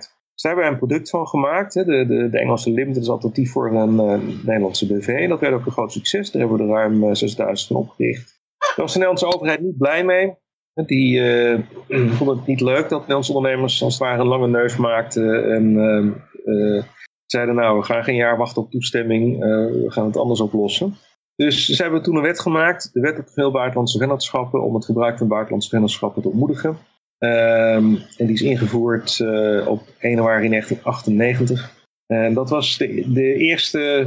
Ja, mijn, mijn, mijn carrière kun je eigenlijk, eigenlijk omschrijven als een soort uh, boxingmatch met de staat. En dit was uh, de eerste ronde van de boxingmatch. Uh, want uh, die wet die zorgde er dus voor dat, uh, dat ons product onderuit werd gehaald. Hè. Het had helemaal geen zin meer om nog langer een buitenlandse vennootschap op te richten. Want uh, je werd uh, niet alleen dezelfde eis onderworpen, maar, maar uh, in sommige opzichten zelfs een strengere eis onderworpen. Dus we hebben toen een, uh, een proefproces uitgelokt bij het Europees Hof van Justitie in Luxemburg. Uh, en we hebben ons op standpunt gesteld dat, uh, dat deze Nederlandse wet strijdig was met Europees recht. Dat die aanvullende uh, eisen strijdig waren met de vrijheid van vestiging. Uh, dat heeft uh, heel lang geduurd, uh, maar uiteindelijk in uh, tweeduizend drie kwam er een, uh, een uitspraak van het Europese Hof. En dat Hof stelde ons gelijk op, uh, op alle punten. Die Nederlandse wet had strijden verklaard met Europees recht. Die dwingende bepalingen werden strijden verklaard met de vrijheid van vestiging. En uh, daarmee uh, had die wet eigenlijk geen betekenis meer, althans niet meer voor Europese vennootschappen. Um, en uh, er was geen beroep mogelijk voor de Nederlandse overheid. Uh, dus dan moesten ze gewoon slikken. Uh, en dat hebben ze uiteindelijk ook gedaan. Um, ze, ze zijn ook in datzelfde jaar nog gekomen met een wetsvoorstel voor de invoering van de Flex B V. En, die, en dat heeft nog heel lang op de plank gelegen, want uiteindelijk is die wet ook ingevoerd. En die Flex B V houdt in dat uh, in feite Nederland zich erbij heeft neergelegd dat die zaak verloren te hebben. En dat uh, die strengere eisen die golden voor een B V, die zijn afgeschaft. Hè. Dus die kapitaaleis is afgeschaft, de toestemmingsvereiste is afgeschaft. Uh, en ook op een aantal andere vlakken is die B V-wetgeving is, is ondernemersvriendelijker geworden, is flexibeler geworden.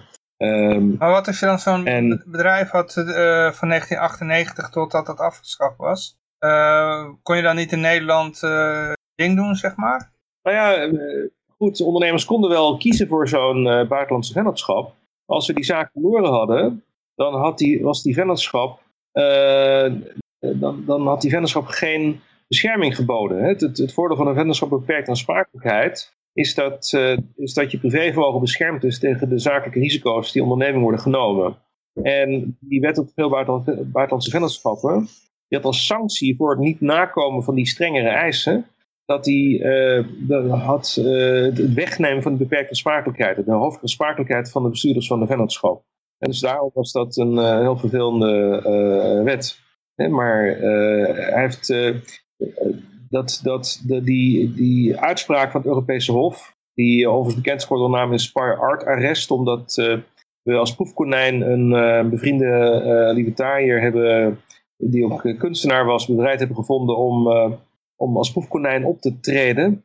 Uh, en zijn, uh, zijn kunstatelier heette Inspire Art, dus vandaar dat uh, dit arrest, uh, dus waar de, de geschiedenisboek is ingegaan als het Inspire Art Arrest. Dat had niet alleen maar een effect in Nederland, maar in de hele Europese Unie. Dus ook in andere lidstaten zijn, zijn uh, ja, de regeringen daar gedwongen om een wetgeving aan te passen.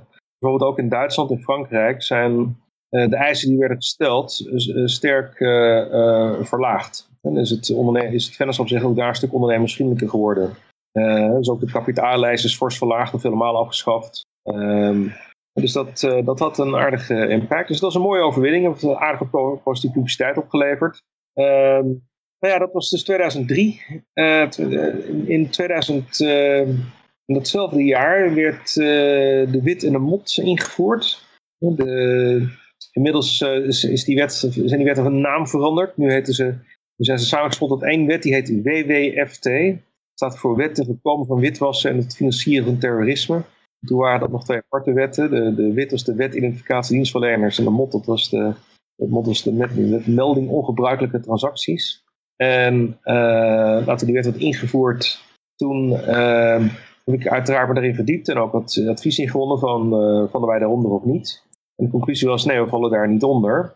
Hè, want uh, we hadden een, een structuur met een hoofdkantoor op Cyprus en een uh, weboffice in Den Haag. En dat hoofdkantoor dat leverde trustdiensten, maar dat weboffice niet. Het weboffice gaf informatie aan potentiële cliënten of diensten van het hoofdkantoor.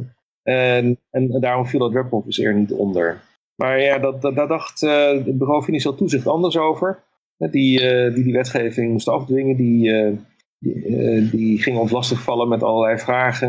En die kwamen ook uh, een hele dag langs om, uh, om, uh, om mij te ondervragen. Die kwamen met absurde eisen. Ze wilden ze alle e-mails die ooit waren ontvangen of ooit waren gestuurd, wilden ze uitgeprint hebben om, om ze te kunnen lezen. Uh, om een voorbeeld uh, te geven. Uh, dus ze hebben ons een half jaar lang hebben, hebben ze ons lastig gevallen met dat soort uh, eisen. Vervolgens werd... Uh, Je weet uh, de Hillary-route om dat te doen, hè? De, zeg je?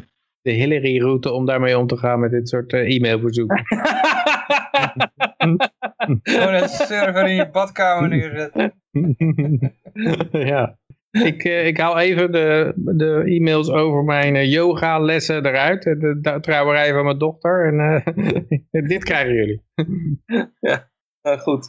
Dat, uh, dus dat, uh, ik kreeg bezoek van die lui in, uh, in, uh, in tweeduizend vijf. Heb ik een aantal jaren niets van ze gehoord. In uh, tweeduizend tien kwam er ineens een, een dagvaarding. Uh, waarbij ze ons beschuldigden van het overtreden wetgeving. Die werd later weer ingetrokken en daar heb ik nooit meer iets van ze gehoord. Maar ja, dat heeft toch een hoop ellende gekost, op geld gekost, advocaatkosten en zo. Dus dat uh, kan ik toch niemand aanbevelen. In tweeduizend vier werd de Wet toezicht trustkantoren ingevoerd. Nou, ook daar heb ik me in verdiept. Ook daar heb ik juridisch advies voor ingewonnen. Van, moeten we daarmee? Vallen we daaronder? De conclusie was, nee, we vallen er niet onder. Want ons hoofdkantoor levert trustdiensten, maar Antwerpen of is Den Haag niet. Uh, dus ik kreeg een telefoontje van de Nederlandse Bank. En die ging mij een aantal vragen stellen. Zoals, uh, richt u vennootschappen op? Nee. Uh, levert u bestuurders voor vennootschappen? Nee. Heeft u vennootschappen voorraad op de plank liggen voor de verkoop? Nee. Handelt u in vennootschappen? Nee. Oh, nou ja, dan hebben we ons vergist. We dachten dat u een trustkantoor was, maar blijkbaar uh, toch niet. Dan gaan we afvoeren van de lijst van trustkantoren. Ja, dat is goed. Uh, hè, dat, uh, dat was... Uh, uh, in tweeduizend vier daarna uh, uh, jarenlang niets van ze gehoord. Maar ook dat was uh, stilte voor de storm. Daar kom ik later nog op, uh, op terug. Ja... Um, yeah. Wat is er verder gebeurd? Oh, het reclamespotje um, was er gewoon nog. Het, uh... ja, ja, da, ja, dat was in tweeduizend acht inderdaad. Uh, toen uh, heb ik een, uh, een, reclame, uh, een aantal reclamespotjes laten maken met, uh, met een slogan die in ieder spotje terugkwam. Die slogan luidde: belasting is diefstal. En die werd ook uitgezonden op uh, Nationale Radio, in eerste instantie op, uh, op, op B N R Nieuwsradio. En dat, uh, dat uh, levert aardig wat uh, reacties op. En uh, ik kon ook uh, zien op mijn... Uh, ik had, ik had zo'n, zo'n software mee, ik kon zien wie er op mijn, wie er op mijn site zat te kijken. En uh, je kunt er niet individuen zien, maar wel grote organisaties, die kun je dan zien. En ik kwam dan uh, niet alleen maar advieskantoren tegen en, en accountskantoren, belastingadvieskantoren, maar ik kwam ook het ministerie van Financiën tegen en het ministerie van Justitie tegen. Die nieuwsgierigheid is blijkbaar ook geprikkeld door deze uh, reclamespots. Vervolgens uh, heeft ook nog uh, iemand een klacht ingediend bij de Reclame codecommissie. Uh, met als argument uh, dat uh, uh, de, de klacht was dat, uh, dat het uh, strijd bij dat fatsoen was, deze slogan belastingsdiefstal. En dat uh, was een, uh, die klachtbrief was, leek, zag eruit alsof het een kind van zes was geschreven. Ze konden we eigenlijk niet echt serieus nemen. Uh, maar goed, de medewerker heeft daar een reactie op geschreven. En, uh, en de klacht werd uh, tot ons baas toegewezen. Hè? Dat uh, was onfatsoenlijk slogan, belasting is diefstal. Toen, toen uh, uh, hebben we een beroepsschrift ingediend. Toen kwam er een, uh, een uh, zitting, een hoorzitting, in, uh, van het, uh, van, uh, om het beroepsschrift te behandelen. Maar goed, wat ik, waar ik dus achter kwam gaandeweg is uh, ja, dat, dat, dat, dat systeem van die reclamecodecommissie, dat heet zelfregulering. En de besluiten die zij nemen, dat noemen ze aanbevelingen. Uh, ja, gewoon decreten. En, ja, ja, ja. Maar goed, wat dus blijkt is dat, uh, dat alle zendgemachten in Nederland, die zijn op grond van de media, verplicht lid van die reclamecodecommissie. En daarmee dus ook verplicht om die aanbevelingen op te volgen. Met andere woorden, het is gewoon Orleaanse newspeak. Uh, we kennen vast wel uh, de, de, de slogans... Uh, uit uh, negentien vierennegentig, uh, freedom is slavery, war is peace. Uh, zoiets zie je dus ook aan de hand. Uh, het is censuur, maar onder het mom van uh, zelfregulering. Uh, het, uh, het zijn uh, bepaalde uitlatingen worden verboden, maar het heet geen verbod, het heet een aanbeveling. Uh, maar het resultaat was dus wel dat geen enkele uh, zendgemacht in Nederland nog die spot wilde uitzenden. En dat, uh, wat betreft dat, die hoge beroepsprocedure... Ja, de, de, die leden van de reclamecodecommissie worden aangewezen door precies dezelfde uh, clubs die ook de leden van de, van de commissie van beroepen noemen. Dus ja, het zijn dan niet dezelfde mensen, het zijn wel dezelfde mensen benoemd. Dus uiteindelijk gewoon de feiten weer bij dezelfde club terecht. Hmm. Uh, en daar ging ik dus betogen dat in die hoorzitting dat, uh, dat, uh, dat het niet uh, waar is dat slogan strijd is met het uh, fatsoen. En mijn argument was, de, de waarheid mag gezegd worden. En het is waar, dus mag het gezegd worden. Dat is niet onfatsoenlijk om de waarheid te zeggen. En dat uh, probeerde ik uit te leggen aan de hand van het natuurrecht. Maar ja, dat, uh, uh, dat uh, het resultaat was, uh, er kwam dus een uitspraak. De uitspraak luidde dat uh, de aanbeveling van de reclamecodecommissie werd vernietigd. Want het was niet in strijd met het fatsoen. Maar toch, werd, oh, toch kwamen ze ook zij tot de aanbeveling om de spot niet uit te zenden. Uh, omdat de slogan in strijd was met de waarheid. Reclame mag niet in strijd zijn met de waarheid. Ik dacht dat het altijd zo was. Ja, het is trouwens voor onze eigen regeltjes klopt dat niet helemaal. Hè? Ik geloof dat het uh, eenenveertig procent zijn waarheid moet bevatten. Ik weet nog wel van... Dus ja, als, uh, als uh, K V is de lekkerste pindakaas, dan is het ook gegarandeerd waar. Zeg maar. Dan kun je nou op vertrouwen. Nee, juist niet. Het is eenenveertig, uh, ik geloof dat het, uh, was getal eenenveertig procent. Maar ze hebben wel eens uitzonderingen gemaakt. Als het in lijn van het beleid van de overheid moet zijn... Dan uh, hoeft het nog minder wa- uh, ja, mag het nog minder waarheid bevatten. Geloof ik veertien procent of zo. Dat is echt uh, ja, heel raar. Ik heb met de lokale omroep heb ik daar ook mee te maken gehad. Uh, bizarre club. Maar ja, yeah. goed. Ja, je hebt in ieder geval wel slapende honden wakker gemaakt, uh, geloof ik, uh, met die spot. Uh, zeker, ja, ja. Daar kwam ik achter in twintig tien. In twintig tien uh, um, was het zo dat een van de vennootschappen van, uh, van H I C Corp had een, uh, een geschil met de fiscus. En uh, hangen dat verschil was die vennootschap gestopt met, uh, met de fiscus te betalen. En uh, in plaats van uh, de uitspraak van de rechtbank af te wachten, heeft de fiscus toen het faillissement van die vennootschap aangevraagd. Hè, wat ze uh, ook formeel mochten doen volgens uh, de wet. Uh, het is dan ook, uh, en, die, en dat faillissement is dan ook uitgesproken. En uh, toen werd er een, een curator benoemd uh, die... Ja, op, op, op, die, die kwam langs op mijn kantoor en die vroeg, uh, uh, waar is de administratie? Toen zei ik, nou, uh, loopt u maar even mee. En dus ik, uh, ik wees hem allerlei uh, boekenkasten vol met uh, brondocumenten, hè, met uh, facturen, uitgaande en ingaande facturen, contracten en andere brondocumenten. Ik zei, nou, hier vindt u het allemaal, uh, behalve dat van de laatste paar maanden, want dat is bij de boekhouder, net als de, en die heeft ook een laptop waar de digitale administratie op staat. Dus die kunt u ook daar vinden. Maar uh, ik kan hem uh, bellen, vragen om het uh, even langs te brengen. Zei, nee, doe maar niet. Geef zijn nummer maar. Dan bel ik hem zelf en ga ik het zelf verhalen.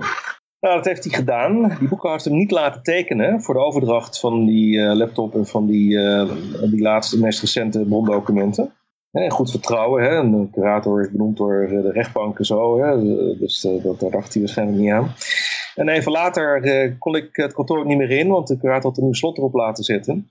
En daarmee was hij dus in bezit gekomen van die administratie. Alleen ik had hem daar niet voor laten tekenen. Want ja, ik had het niet letterlijk aan hem overgedragen. Ik had hem gewezen waar het stond. En daarna kon ik er zelf niet meer bij. En hij wel. Dus daarmee was het feitelijk overgedragen aan hem. Maar had er niet voor getekend. En vervolgens nam hij de stelling in. Eh, dat hij, eh, dat hij eh, een zeer summiere administratie zou hebben gekregen. En mijn advocaat stuurde hem een brief. En die zei, ja, hoezo dan? Wat ontbreekt er dan volgens u? Hè? Als u dat dan eh, wil aangeven, wat er dan ontbreekt, kunnen we kijken wat... Eh, Wat, wat er aan de hand is, maar uh, u heeft gewoon alles. Daar heeft, hij, daar heeft hij nooit antwoord op gegeven op die, uh, op die brief. In plaats daarvan uh, kwam hij eens, uh, stond hij 's ochtends op de stoep uh, in mijn privéwoning met twee agenten en een, uh, en een sleutelmaker uh, met een uh, machtiging van de rechtercommissaris uh, om uh, mijn woning uh, binnen te treden, zoals dat eufemistisch heet.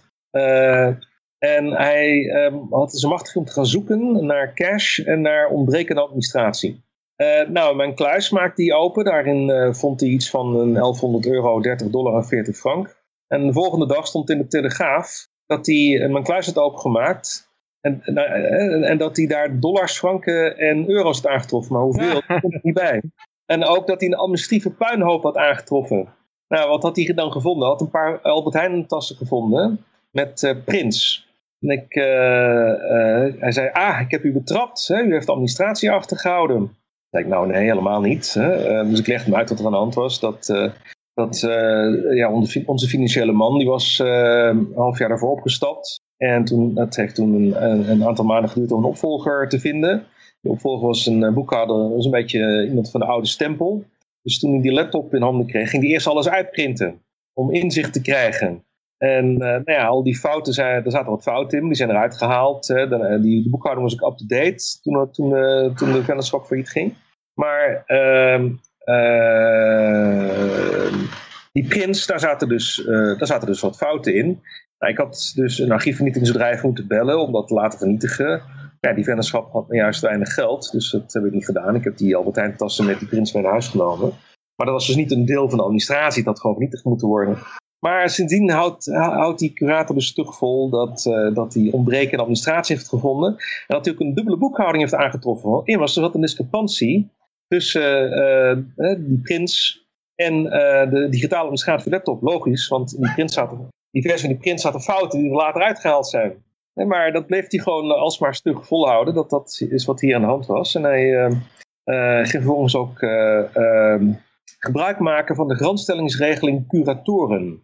Of je niet weet wie dat is, um, zal ik het even kort uitleggen. Um, er, is, er was in Nederland uh, al sinds jaar en dag een heel groot probleem. En dat probleem was dat er mensen waren die richtten een B V op, bestelden goederen, betaalden die goederen niet, verkochten ze wel, uh, incasseerden de, de, de, de, de omzet, trokken die vennootschap leeg en, en, en lieten hem klappen en gingen door met een nieuwe vennootschap. En lieten zo een, een heel uh, spoor achter, een ravage achter van allemaal leeggetrokken, uh, geklapte B V's. En dan werd er een curator benoemd. Uh, als iemand faillissementen aanvroeg, werd er een curator benoemd. En die curator kon daar niks aan verdienen, want die curator die kon alleen maar worden betaald uit de boedel. Maar er was niks in de boedel, want die vennootschap was niet juist leeggetrokken. Dus kon de curator niks verdienen, dus deed hij niks. En, en ook deed hij ook geen aangifte van, uh, van, uh, van faillissementfraude, deed er ook geen onderzoek naar. En daardoor kwamen die mensen daarmee weg. De, de, de schattingen waren dat zevenennegentig procent van de mensen die dit soort dingen deden daarmee wegkwamen. Dat curatoren geen zin hadden om er tijd in te steken. Om daar enig wat onderzoek naar te doen of daar uh, aangifte over te doen. Um, nou ja, dat was dus een probleem, een maatschappelijk probleem. En daar heeft de overheid een oplossing voor uh, ingevoerd. Op basis van een lobby van de curatoren. Ze heette die organisatie ook niet. Het is een lobby, maar ze noemen zichzelf niet. Ze noemen zichzelf een beroepsvereniging van curatoren. Nou, die beroepsvereniging is gaan lobbyen voor een oplossing. En de oplossing die ze hebben bedacht is de volgende. Namelijk, de staat moet zich garant stellen voor het salaris van de curator. Dat salaris dat is uh, meestal ergens tussen de honderdvijftig en tweehonderdvijftig euro per uur. Afhankelijk van maar hoe zwaar de zaak is en hoe, hoe ervaren de curator is. En in mijn geval hadden ze een hele ervaren curator erop gezet. De bestuursvoorzitter van een, uh, van een, uh, een, een heel erg groot advocaatkantoor, meerdere vestigingen. Die dus waarschijnlijk aan de een top zat van dat salaris, hè, van tweehonderdvijftig euro per uur. Dat salaris werd dus gegarandeerd door de staat, uh, onder een aantal voorwaarden. Maar één voorwaarde was, de curator moest dan wel het vermoeden hebben dat er sprake was van faillissementsfraude. Nou, dat vermoeden, dat had hij wel, dus dat, die box kon hij vast checken. Hij moest ook bereid zijn er onderzoek naar te doen. Nou, dat wil hij best doen voor tweehonderdvijftig euro per uur. Hij moest ook bereid zijn om uh, aangifte tegen mij te doen tegen faillissementsfraude. Nou, dat wil hij ook best doen. Sterker nog, het heeft hij zo opgelost dat hij de Fiat heeft uitgenodigd om langs te komen. En om, uh, en om uh, de, de, de, de dagvaar, hoe zeg je dat, aangifte te schrijven. Zodat hij alleen maar een krabbeltje onder hoeft te zetten. Welk advocatenkantoor is dat eigenlijk? Die, uh... Dat was Van Diepen van de Kroef. Van Diepen van de Kroef? Ja. Hmm. Uh, dat krabbeltje, alleen dat krabbeltje heeft hij al tweeënhalfduizend euro van gekregen voor, uh, van, de, van de staat. Uh, en hij moest ook bereid zijn om tegen mij te procederen. Om mij in privé aansprakelijk te stellen voor het faillissementstekort. Ja, dat wilde hij ook best doen tegen tweehonderdvijftig euro per uur. En daar heeft hij dan een kantoorgenoot voor ingehuurd. Die waarschijnlijk nagenoeg hetzelfde tarief uh, hanteert. Uh, en uh, hij moest ook aannemelijk kunnen maken dat, uh, dat ik geen kale kip was. Dat er ook nog iets te halen viel. Want anders zou het op de kosten van de belastingbetaler gaan. Dat is natuurlijk niet de bedoeling. De bedoeling was dat het op mij verhaald zou worden. Dus, uh, dus zei hij, nou, Manders heeft een, heeft een eigen huis. Met, uh, met een W O Z-waarde van een half miljoen. Dus daar kunnen we dan mooi, uh, daar kunnen we dan mooi beslag op leggen. Dus dat heeft hij ook gedaan. En, uh, en daarmee uh, had hij dus alle, alle uh, vinkjes uh, kon hij zetten. In het aanvraagformulier voor de garantstellingsregeling curatoren.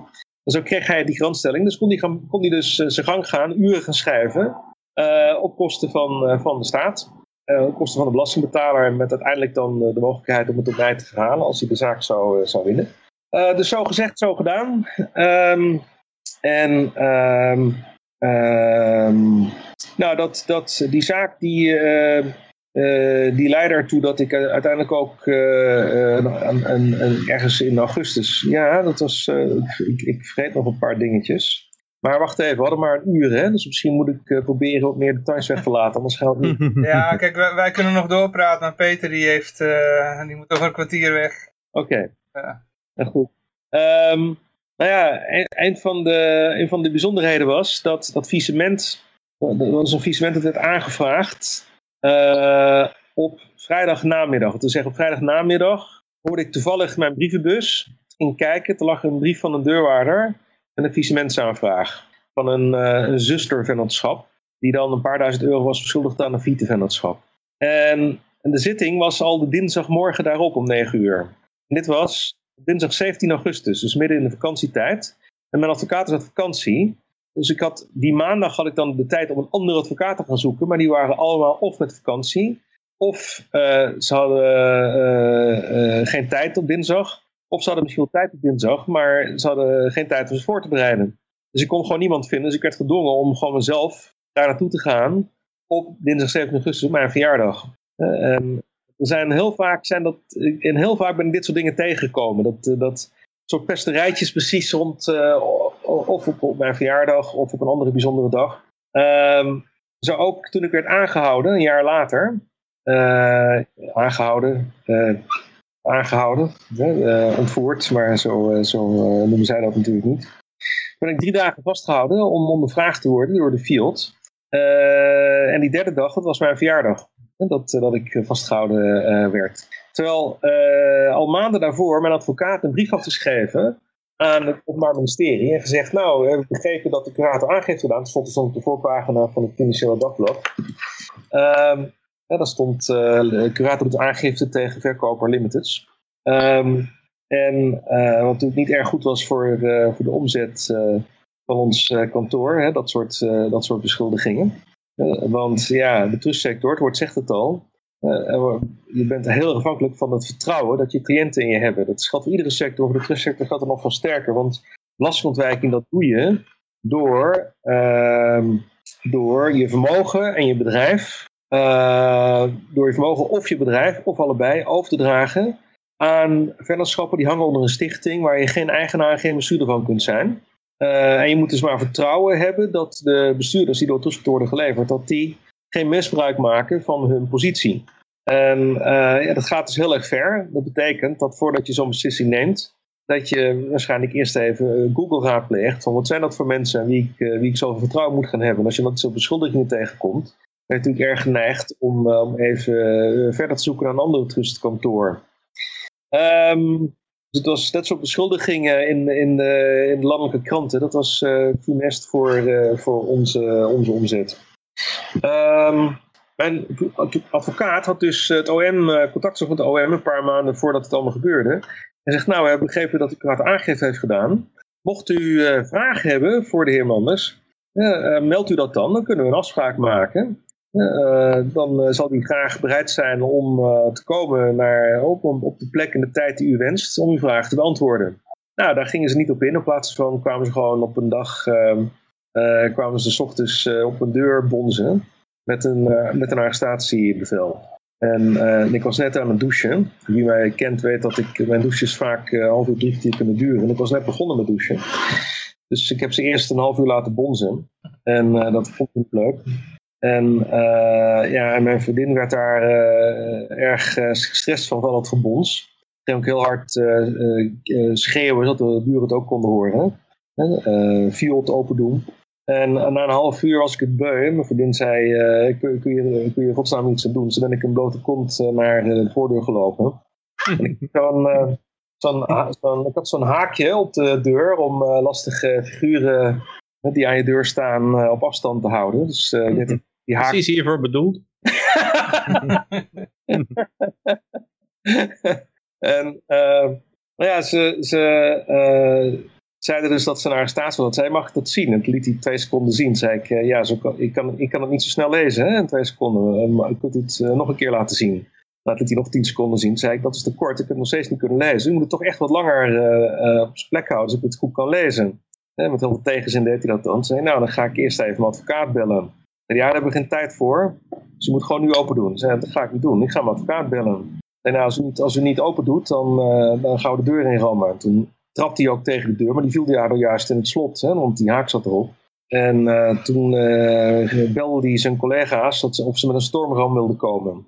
Hè, want een, uh, een advocaat die was natuurlijk net niet, dus die, uh, die belde pas twintig minuten later terug. Want die tijd liet ik ze wachten, vonden ze niet leuk. En uh, nou ja, na twintig minuten kreeg ik een advocatenlijn die zei, uh, ja, uh, zijn arrestatievel, of nou klopt of niet, je kunt er op dit moment niks tegen doen. Dus uh, er, zit maar niks, er zit niets anders op dan ze binnen te laten. Nou oké, okay, dan uh, ga ik dat doen. En uh, nou ja, dat was dus de eerste dag van drie dagen uh, opsluiting en ondervraging. Ja, dat was nog net voor je deur eraan ging? Of, uh... Ja, dat was, die advocaat belde eerder dan dat de stormram kwam. Ja. Dus ik wil het beste om zo lang mogelijk te wachten en vlak voordat die storm aankomt, de hele deur open te doen. uh, ja, goed. Um, even kijken, waar was ik gebleven? Ja, dus dat is ook weer zo'n uh, zo'n pesterijtje, precies op mijn, uh, mijn verjaardag. Um, nou, vervolgens kwam er uh, heel veel later, anderhalf jaar later, kwam er een regiezitting.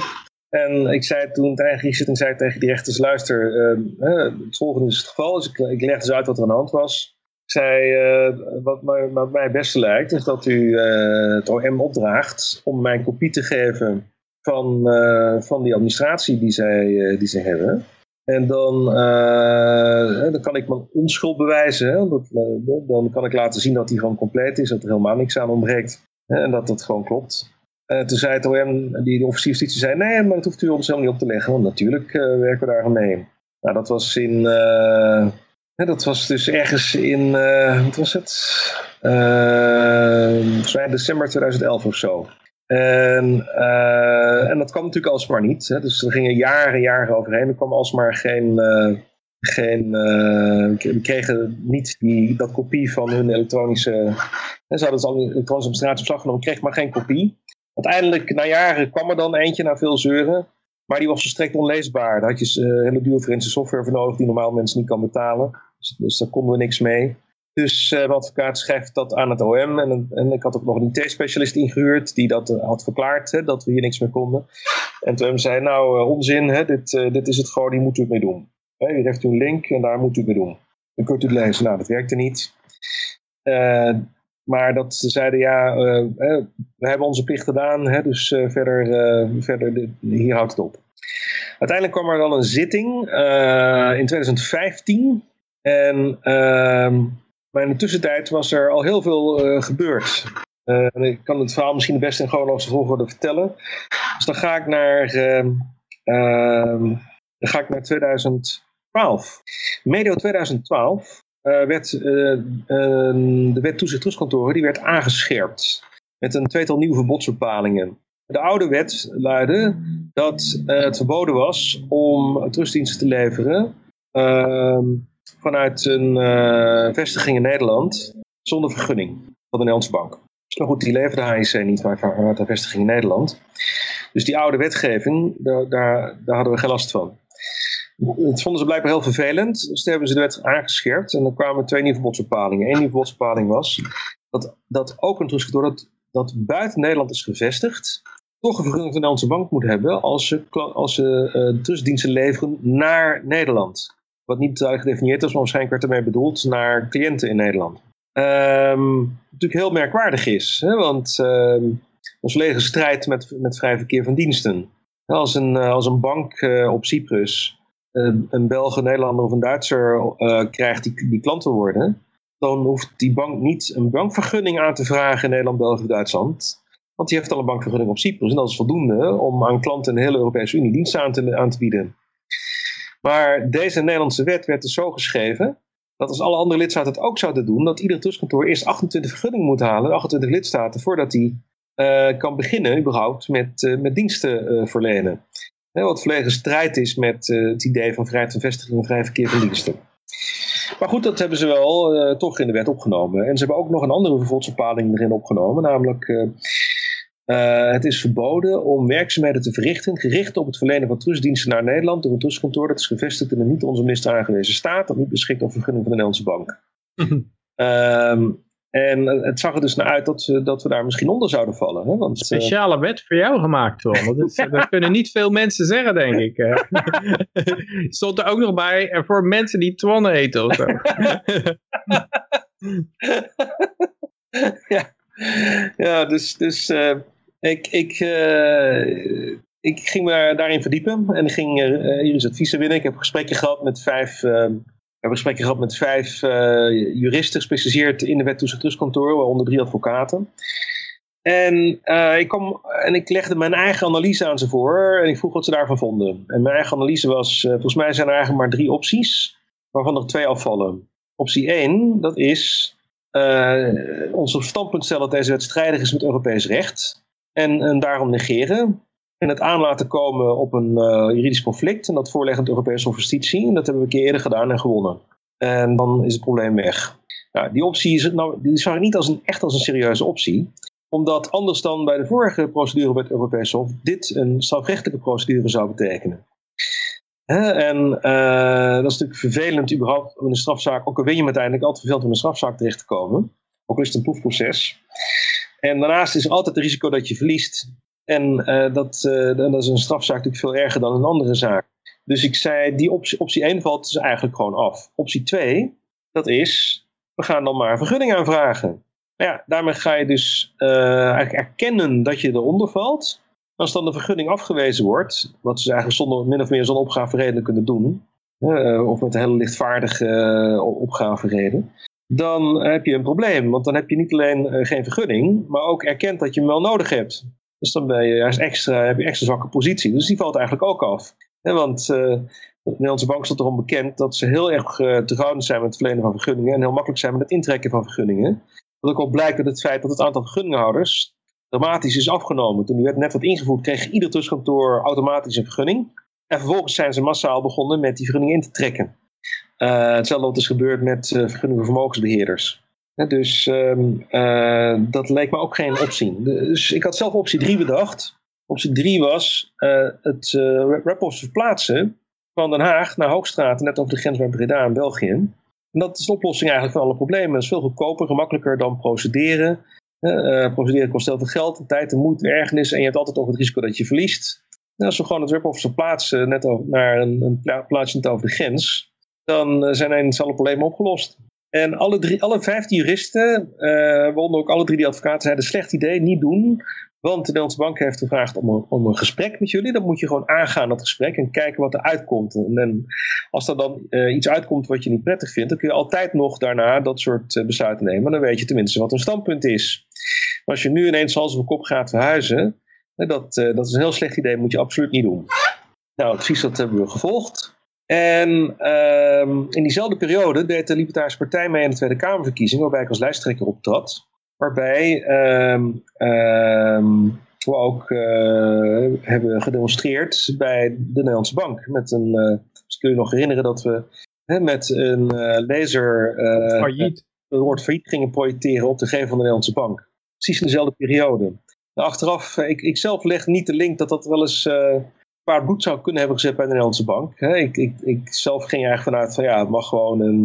Uh, uh, Uh, het kwam niet bij me op dat, uh, dat, uh, dat het wel eens uh, uh, heel, tot, tot heel veel uh, ergernis zou kunnen leiden met die mensen. En dat ze daar misbruik van zouden gaan maken. Maar uh, ja, de volgende keer, eerst vond ik iets hoorde van de Nederlandse Bank. Het was toen ik in een cel in Cyprus zat, in januari twintig veertien. En toen kreeg ik na twee dagen opgesloten zijn geweest in een politiebureau in, uh, in Cyprus, kreeg ik een kopie uh, voor het eerst in handen van uh, het Europese arrestatiebevel. En toen bleek dat uh, de Nederlandse Bank aangifte had gedaan van overtreding van de Wet toezicht trustkantoren. Dat is niet helemaal waar. Vier maanden na dit gesprek kregen we een brief van ze, maar dat was alleen maar een gespreksverslag. Ze hadden dus geen standpunt ingenomen. Ze hebben ons nooit laten weten wat hun standpunt was. Hè? Dat zij vonden dat we in overtreding waren. En dus wij dachten, we zijn gewoon een afwachting van de uitkomst van het gesprek. Hè? We, we, we volgen gewoon het advies van onze advocaten. We wachten, wachten hun reactie af. Nou, het duurt een beetje lang, maar ja, ambtelijke molens die... Uh, Die, die kunnen wel eens traag uh, uh, uh, uh, draaien. Dus uh, wacht het maar af. En uh, toen bleek dus dat ze, zonder ons dat te vertellen, wat hun mening is, het O M uh, hebben benaderd met een aangifte van overtreding van de W T T. Dan is dat op zich een heel licht vergrijp. Uh, dat is een dermate licht vergrijp dat er geen voorlopig recht is toegelaten. En dus ook geen zware dwangmiddelen zijn toegelaten. Uh, om die toch te kunnen toepassen wat is gebeurd, moeten er dus wel zwaardere aanklachten komen. Nou, die zijn er ook gekomen. Die zwaardere aanklachten die bestonden uit het lidmaatschap van een criminele organisatie. Een organisatie die het oogmerk zou hebben om klanten te helpen die het oogmerk zouden hebben om belasting te ontduiken. Uh, wat natuurlijk heel bijzonder is, omdat uh, ja, nog nooit, nooit is gebeurd, nog steeds niet overigens, dat ooit een rechter heeft gezegd dat een, een, een, een, een fiscale structuur, fiscale oplossing, fiscale constructie waar ik bij betrokken was, of die ik bedacht of ontworpen of anderszins bij de oprichting betrokken was, dat die niet zou deugen, dat die, uh, dat, dat tot een correctie zou moeten leiden van de, hè, van de aanslag of van de aangifte van, uh, van de cliënt. Laat staan dat ooit een rechter heeft geoordeeld dat een van de staturen hè, niet belastingontwijking zou zijn, maar belastingontduiking hè, of fraude. Maar dat is wel waarvan ik werd beschuldigd. Hè. Uh, het, het lidmaatschap van een organisatie, het oogmerk zou hebben om klanten te helpen die het oogmerk zouden hebben om te ontduiken of te frauderen of wit te wassen. Dat was, de, dat was die zware aanklacht. En, nou, het lidmaatschap van de criminalisatie, daar staat maximaal zes jaar gevangenisstraf op. En dan zijn plotseling wel allerlei uh, uh, vergaande dwangmiddelen toegestaan. Dan mag je ineens wel uh, opleggen. Opleggen. Ja, goed er vandoor. Ik uh, hoor het later wel. Oké, okay, dankjewel uh, Peter. Okay. Okay. Ik laat hem wel even aanstaan, want dan kan hij blijven recorden, denk ik. Hm. Ja. We gaan verder, uh, Twan. Ja, nou goed. Uh, uh, dus die zware aanklachten die zijn gekomen. Um, Ik, uh, ik was in uh, oktober twintig dertien was ik uh, verhuisd uh, naar, naar Cyprus met, uh, met mijn vriendin en ons uh, zoontje, wat toen uh, een half jaar oud was. En um, um, uh, we hebben een hele huisraad, uh, een container van, zes, van veertig voet laten komen, een hele huisraad erin gezet. En uh, uh, alles verplaatst naar, naar Cyprus. Er waren... Uh, Net uh, klaar met het nieuwe huis uh, inrichten. En toen uh, werd er, uh, dus in eind januari twintig veertien, werd er aangebeld. Uh, toen ik opendeed, stond daar een kerel met, uh, met een arrestatiebevel. Ja, met, uh, met als verdenking lidmaatschap van een criminele organisatie. En uh, nou, toen werd ik uh, uh, de hele dag, van 's ochtends, van 's ochtends, en de hele dag weer zijn ze bezig geweest met... Uh, Met uh, alle papieren, alle documenten en alle gegevensdragers, alle computers en alle harde schijven en dat soort dingen. Allemaal uh, uh, daar een lijstje van te maken en dat te bekijken en dat allemaal in dozen te stoppen om het allemaal uh, mee te nemen. Um, en um, en, en, en, en daar moest ik per se bij zijn volgens de Cypriotische wet. Uh, want ik moest ook iedere keer als dan een doos werd dichtgeplakt en werd, werd verzegeld... Dan wachten ze mij dat ik ging tekenen van wat er in die doos zat. Dus ze zei dat is om voor uw bescherming. Want als straks de Nederlandse eh, O M het gaat openmaken, moet u er ook weer bij zijn. Eh, mm. uh, Zodat je kunt controleren dat, uh, dat hetzelfde erin zit, eruit komt als het erin heeft gezeten. Uh, dat heeft de Nederlandse O M trouwens nooit, uh, heeft dat nooit gedaan. Hè? Dat hebben ze gewoon uh, een eentje opengemaakt. Maar goed, dat hebben we vaker gemerkt dat ze het Cypriotische wet niet respecteren. Zo was er ook een... Uh, in, in Cyprus is... Uh, Ze hebben toestemming gevraagd om, om mijn Nederlandse mobiele telefoon te tappen terwijl ik op Cyprus was. Aan de Cypriotische overheid. De Cypriotische overheid zei, die, die toestemming krijgt u niet, want volgens de Cypriotische grondwet is tap of bodem. Ah. En, uh, en dat hebben ze toch gedaan, ja, ondanks dat dat uh, tegen de Cypriotische grondwet was.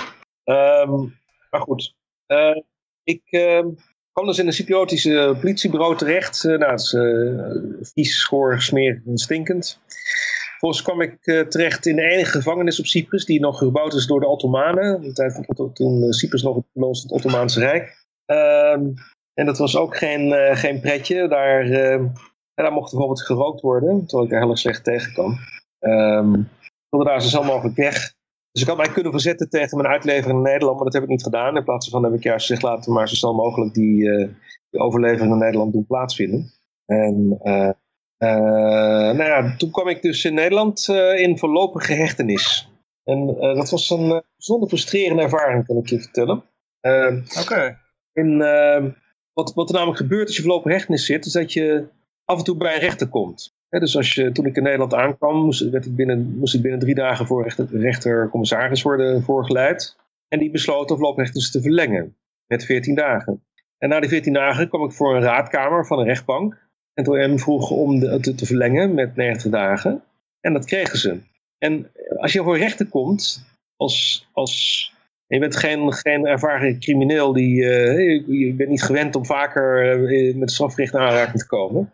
Dan weet je dat niet. Dus dan ben je naïef en dan denk je, ik kom voor de rechter. Dus dan krijg ik de kans om uit te leggen waarom ik onschuldig ben en waarom het volledig onterecht is allemaal.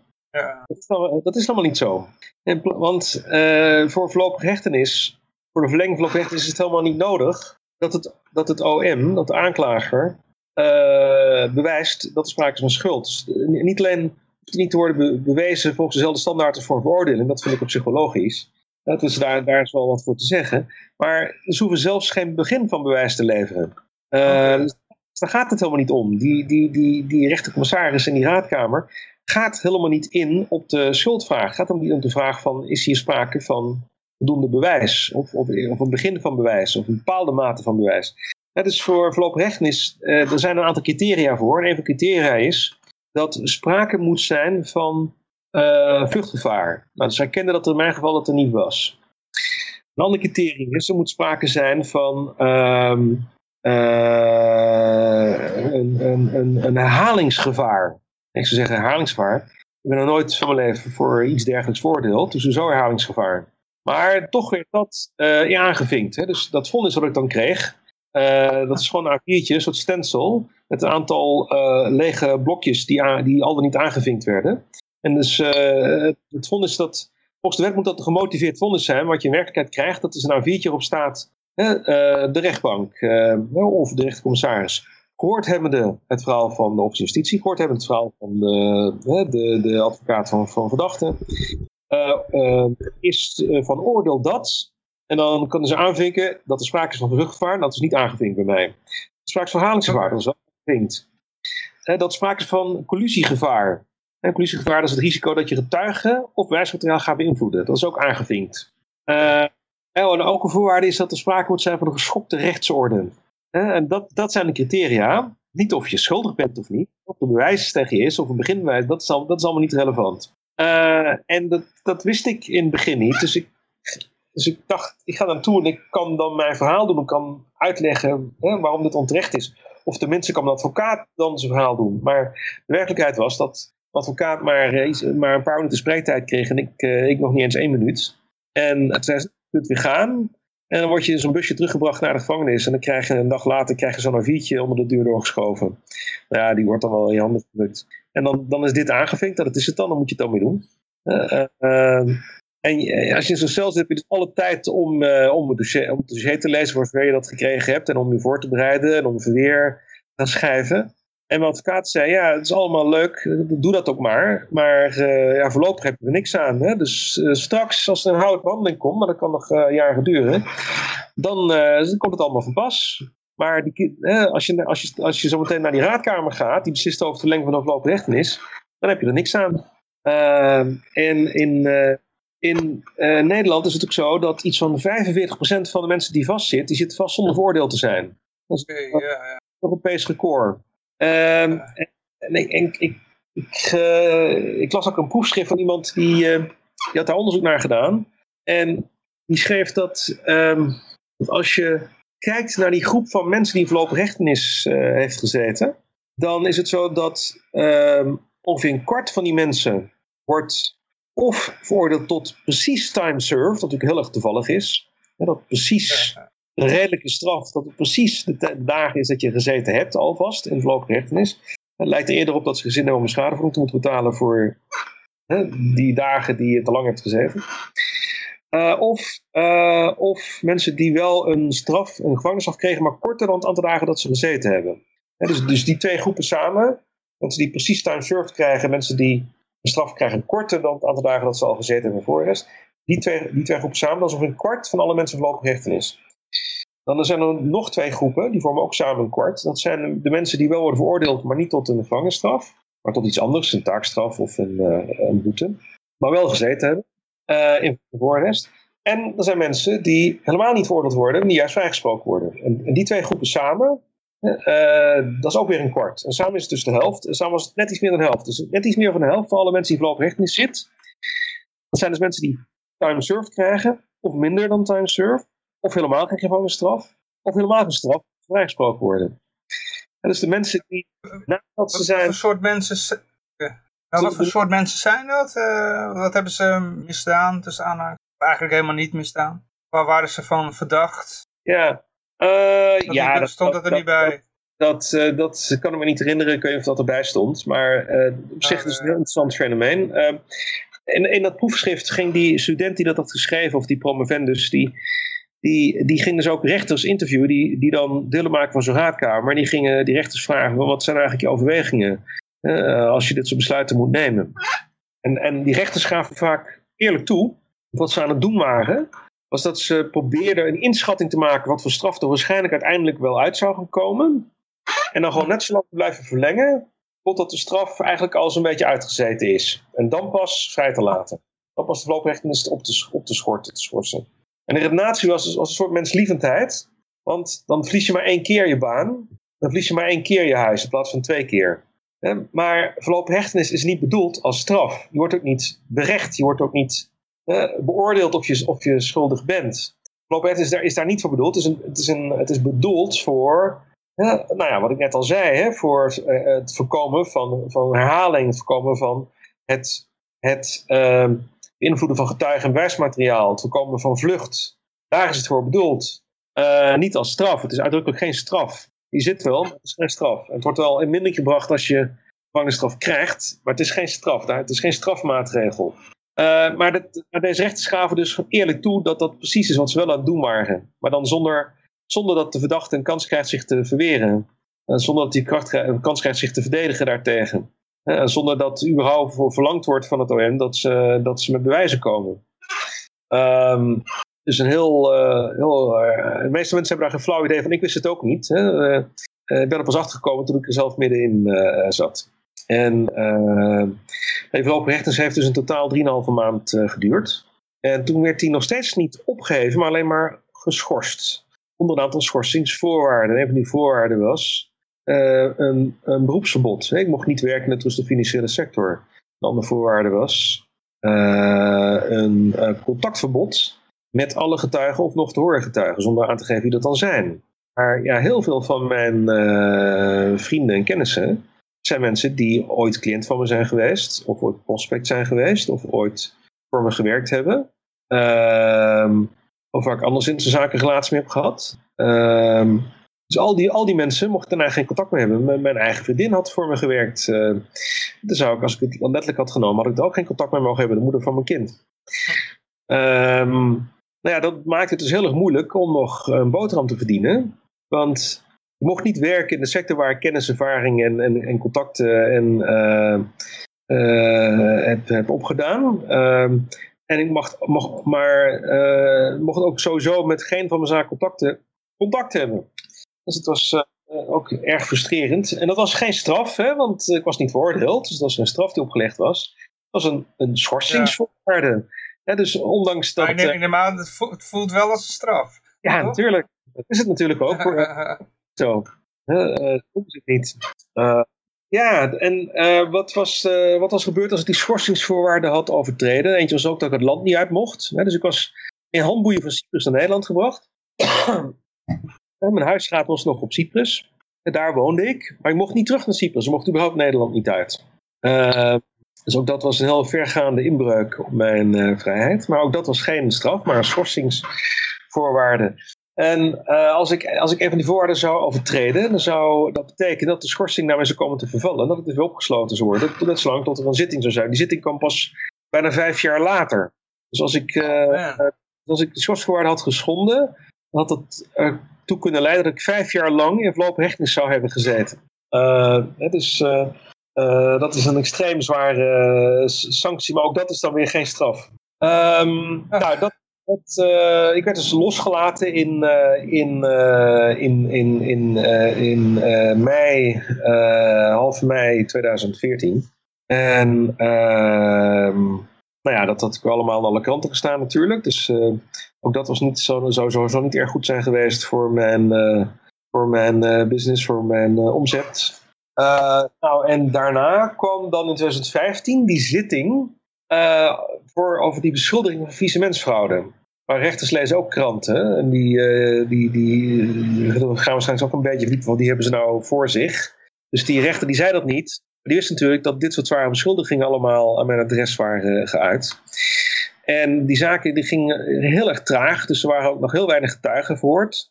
Net als zijn in die zaak zijn er vele tientallen getuigen gehoord. Die allemaal zonder uitzondering hebben verklaard dat ik op geen enkele wijze zij, hen zou hebben geholpen bij... Uh, bij ontduiking of fraude of witwassen. Um, sterker nog, een advocaat vroeg het O M, vroeg de rechtercommissaris om een deskundige aan te wijzen die zou gaan beoordelen of de structuren van H S C of die uh, conform de wet waren of niet. En toen zei de justitie, dat hoeft niet, en dat vinden we niet nodig, want we stellen helemaal niet dat de structuren in strijd met de wet zijn. Uh, um, Maar goed, dat was allemaal pas nadat er al een zitting was geweest, op basis van die schuldiging van vies-mensverhouding. En uh, ja, die, die curator die wordt dus gezien als objectief en onafhankelijk. En uh, die is beëdigd en die is door de rechtbank aangewezen. En die heeft geen belang.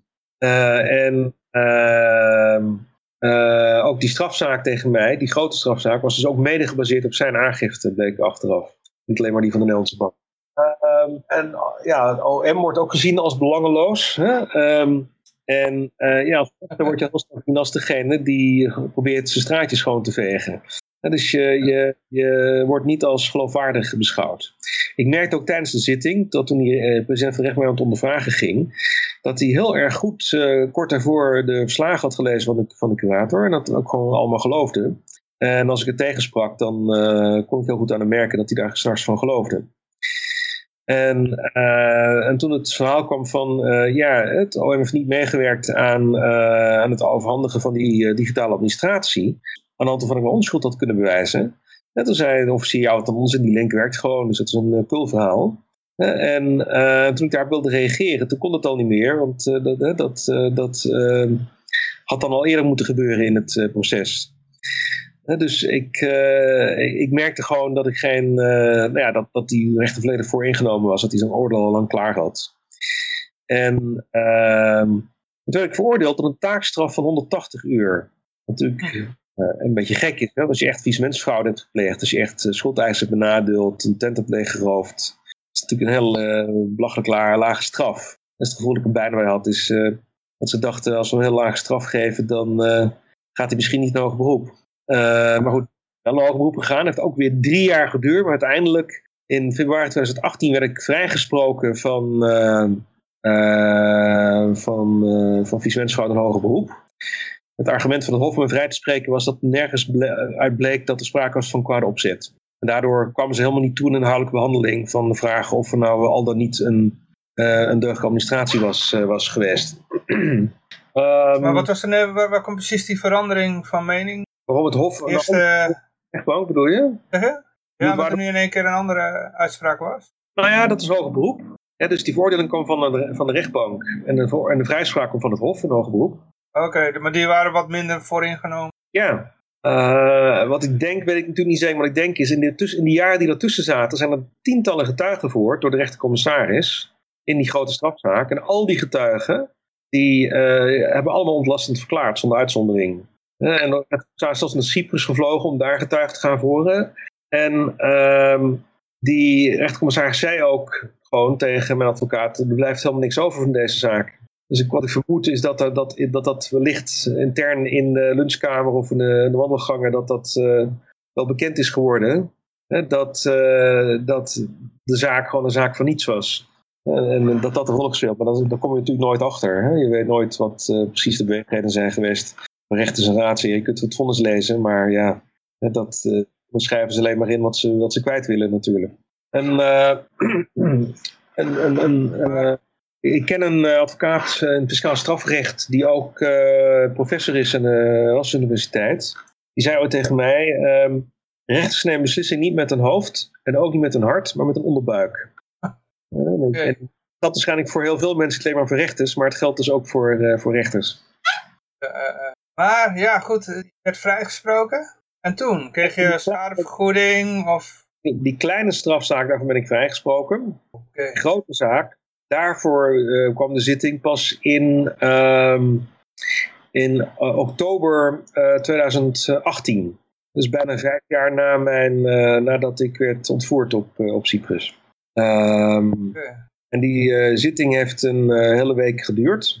En... Uh, En de president van de rechtbank, dat was een uh, voormalig uh, Field-ambtenaar. Hij had eerst tiental jaar voor de Field gewerkt en daarna voor de Field. Uh, dus dat, uh, dat, uh, nou ja, dat was, uh, ja, dat was natuurlijk niet ideaal. Geen, scheiding, geen scheiding naar machten dus.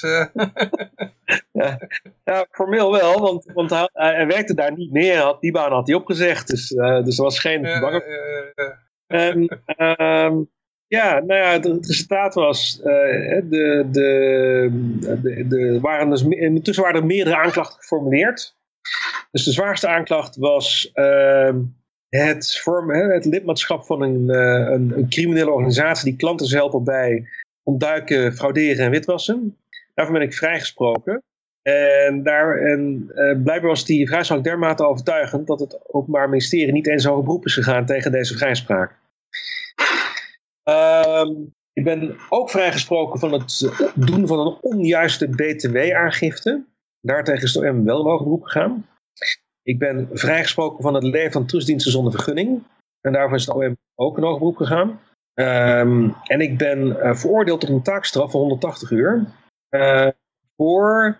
Het leidinggeven aan, het verrichten van werkzaamheden, gericht op het verlenen van trustdiensten naar Nederland door een trustkantoor dat is gevestigd in een niet door onze minister aangewezen staat, dat niet beschikt over vergunning van de Nederlandse Bank. Dat is die wet waar ik het eerder over had, hè, die in mede twintig twaalf was ingevoerd, uh, waarvan Peter zei, het leek me speciaal voor jou geschreven hebben. Ja, uh, ja. Uh, wat ik zei, strijdig met, met Europees recht, strijdig met het vrij verkeer van diensten.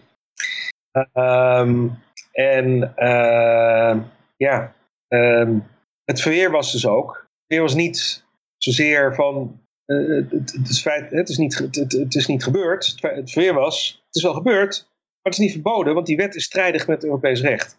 Nou, daar is, de, daar is de, de rechtbank niet in meegegaan in dat verweer. Dus daar heb ik weer het hoge beroep tegen aangetekend. En um, uh, Ja, dat, dat, dat is nu dus alweer jaren geleden. Hè? Dat was in uh, november twintig achttien, dit, uh, dit vond ik. Uh, nog helemaal niets over gehoord, over het hoge beroep. Uh, maar ja, dat is helaas gewend dat dat uh, heel erg lang uh, duurt. En ja, die vrijspraken, die, uh, ja, die zijn wel, er is wel enige aandacht aan geschonken in de pers. Maar als je mij googelt, dan kom je vooral alle beschuldigingen tegen en niet zozeer die vrijspraken. Maar wat ik me afvraag, voor, voor die, uh, ja, laat me even die hele wet met die lange naam, maar... speciaal voor jou geschreven was. Als, als dat strijdig is met het Europees Hof, moet, dat, moet daar ook nee. niet eerst een rechtspraak of een uitspraak komen zijn van zijn van het Europees Hof? Ik weet niet nou ja, veel goed hoe dat zit. Ja, nou ja, het is dus mogelijk om een, uh, een prejudiciële vraag te stellen aan het Europees Hof van Justitie in Luxemburg. Nou, om hen te vragen wat, hoe, hoe hun interpretatie is van de wet. Maar goed, het lijkt me niet handig om mijn, uh, is maar mijn strategie van mijn verweer in deze zaak om die uh, openbaar te gaan uh, bespreken. Laat het zo zeggen dat ik, uh, dat ik er wel uh, uh, relatief veel vertrouwen in heb dat dit wel een goede afloop gaat uh, krijgen. Ja. Het is ook mijn indruk, niet alleen van mij, dat uh, rechters in, in, bij het Hof vaak toch uh, beter zijn dan uh, de rechters bij de rechtbank. En zo zou het ook moeten zijn, maar waarschijnlijk is het ook zo. Uh, nu, als, je dan, als het allemaal voorbij is, uh, ga je dan gewoon weer je oude beroep uitoefenen? Of denk je van... Uh, de politiek in om dit te, uh, aan te vechten, of dit niet meer gebeurt, dat andere mensen dit bespaard blijft. Wat zijn je plannen? Of allebei misschien? Zie je dat het heel donker begint te worden? Je schrijft wel wat licht aan, uh, aan maken. Oh, bij, bij jou bedoel je? Ja, ja, ja, ja, ja. Bij mij is het nog dag. Bij mij is het nog dag. Uh, Mijn tuin gaat de zon nooit onder. Ja, ik zie het. Mooie tuin. Ja, uh, uh, ja, eigenlijk zit er een groen scherm achter. Nee, maar wat zijn je toekomstplannen? Ja. Yeah. Uh, nee, dit, dit werk is mijn passie, dus uh, uh, uiteraard uh, uh, het beroepsverbod is opgeheven. De O M okay. heeft uh, wel geëist, uh, het is een, ja, de O M had wel geëist uh, om uh, niet alleen twee jaar gevangenis op te leggen, maar ook nog uh, drie jaar beroepsverbod. Maar uh, ja, daar is de rechtbank dus niet in meegegaan, in die, uh, in die eis. Dus, uh, dus op zich... Uh, uh, Uh, ben ik weer uh, ben ik wel vrij om, om dit beroep uit te oefenen. Het uh, probleem is wel dat uh, door al deze uh, ja, acties van de overheid, uh, die heel erg slecht zijn geweest natuurlijk voor mijn reputatie en mijn omzet, uh, dat heeft wel zijn weerslag gehad. Uh, ik heb je eerder ook verteld dat, uh, dat de curator ging procederen tegen mij in privé. Uh, oh. En uh, ja, om het vrieswenstekort op mij te verhalen. Uh, en uh, ik ben, dat weten de meeste mensen niet, maar als je directeur bent van een failliete B V en uh, dan kan de curator proberen het vrieswenstekort te verhalen op, de, op, je, op jou als directeur. Uh, maar in principe ligt de bewijslast bij hem. He, dus dat wil zeggen, als je altijd al je balansen, al je publicatieverplichtingen. Uh, het voldaan. He, dus altijd het jaarstuk op tijd gepubliceerd. En nooit één dag te laat bent geweest. Uh, en bovendien de plaatselijke macht aan de fiscus binnen veertien dagen hebt gemeld. Dan ligt de bijstand bij de curator. Maar als je één keer, één dag te laat hebt gepubliceerd, krijg je een omgekeerde bewijslast. En daar had ik dus mee te maken. Dus in mijn situatie hoefde de curator niet te bewijzen dat het faillissement was te wijten aan mijn onbehoorlijk bestuur. Maar ik moest bewijzen dat het niet zo was. En, uh, en de rechters vonden dus dat ik dat niet had bewezen. En daarom ben ik veroordeeld tot het betalen van het faillissementstekort. Wat was uh, voorlopig was begroten driehonderddertigduizend euro. Met inbegrip van het salaris van de curator, die elfhonderd uur heeft geschreven in het dossier. Dat betekent dat de curator de allergrootste schuldeiser is. Dat hij zijn eentje uh, uh, niet alleen de grootste schuldeiser is, maar groter dan alle andere schuldeisers bij elkaar. Uh, zij, dat uh, dat uh, is natuurlijk volledig absurd, hè, om zoveel uren te schrijven op, een, op zo'n dossier van een relatief klein faillissement. Maar ja, hij probeerde daar de, de fraudezaak van de eeuw van, uh, van te maken. Wat er achter zit. Uh, kijk, het heeft, hij is natuurlijk ook, uh, heeft natuurlijk heel veel geld mee verdiend. Hè? Hij heeft een kwart miljoen uh, waarschijnlijk binnengeharkt uh, dankzij die staatsgarantie. Ja, dus, dus het zou kunnen dat het gewoon puur geldbejag is geweest. Maar het zou kunnen dat er meer achter zat. Hij, hij heeft ook uh, dus interviews aan de pers gegeven, op tribal media, waarin hij mij zwart probeerde te maken. En een van zijn interviews, daar uh, uh, ging hij ook uh, mij van beschuldigen dat ik me niet zou houden aan de libertarische principes. Uh, uh, Dus wat, uh, wat, wat ik daarna uh, vermoed is dat het een soort, ook een soort morele kruistocht is, uh, is geweest. Uh, toen ik um, in, in, ergens in, uh, niet lang voor het faillissement, een paar maanden voor het faillissement, gaf ik een interview in Jort Kelder. Ja. En daar uh, legde ik heel kort uit hoe belastingontwijking werkt, hè, en wat het voordeel is en wat je allemaal kunt besparen. Ja, dus ik legde uit, uh, je kunt uh, ervoor zorgen dat, uh, dat je nul belasting betaalt over dividenden, dat je nul belasting betaalt over de waardestijging van je bedrijf. Ja, dat, je dus, dat, dus, dat dus ook de belasting over de winst van je bedrijf veel lager is. Hè. Die is dan niet uh, bijna de helft, maar, uh, maar die tijd uh, uh, minder dan een kwart, tegenwoordig nog maar vijftien procent. Uh, je kunt ervoor zorgen dat je geen last hebt van uh, uh, de...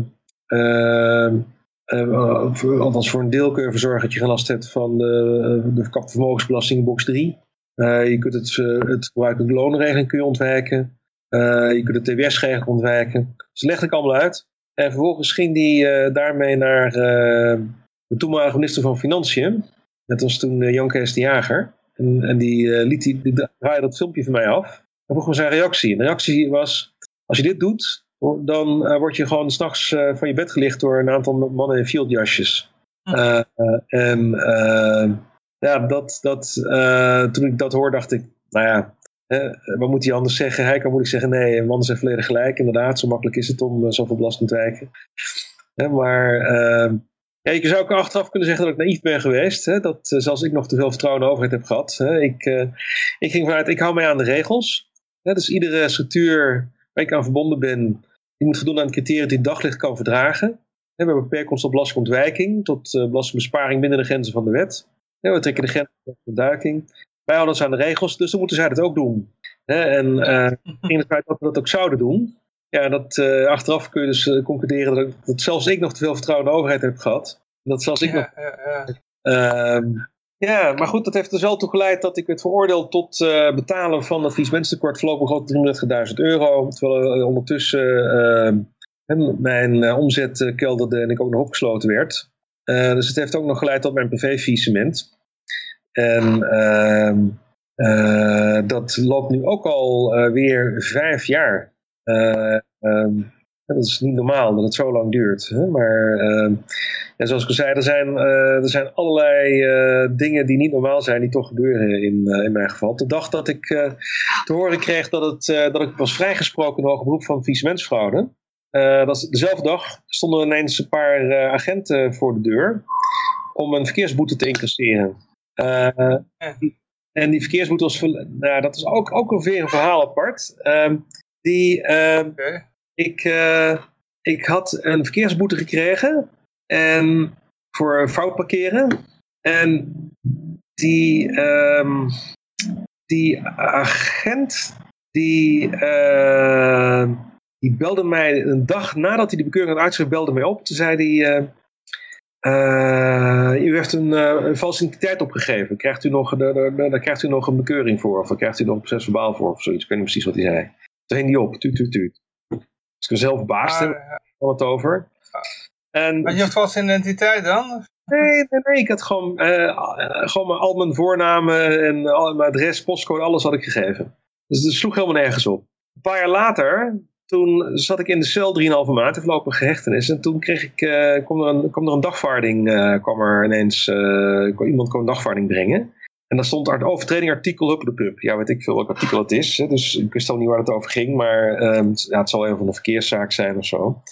Dus ik gaf die dagvaarding aan mijn advocaat de volgende keer dat ik haar zag. En ze zei, uh, ja, ik kom daar wel naartoe. En uh, jou zullen ze daar een busje naartoe brengen. Ze zien we elkaar daar. En dan kijken we wel, uh, zullen we kijken wat het is. Maar uh, omdat ik, ik werd vrijgelaten, in, in de tussentijd werd ik vrijgelaten. Normaal gesproken zou je iets in een agenda zetten. Maar ik had geen agenda, want ik zat vast. Hè? Dus ik, uh, ik had geen computer of telefoon of agenda. Uh, en ik hoefde het ook niet te onthouden, want ik werd vanzelf in de bus heen gebracht. Maar dat gebeurde dus niet. Daardoor ben ik het dus vergeten, dus ik ben daar niet naartoe gegaan. Maar mijn advocaat is het ook vergeten. Die is er ook niet heen gegaan. Uh, okay. en, uh, en daardoor werd ik dus veroordeeld voor het opgeven van een valse identiteit. En wat bleek nou achteraf, van, uh, dat, dat, um, dat die agent... Mijn postcode was toen... Uh, Uh, twee zeven een drie. En hij had opgeschreven twee zes een drie. Dus uh, een paar van de zeven had hij zes opgeschreven.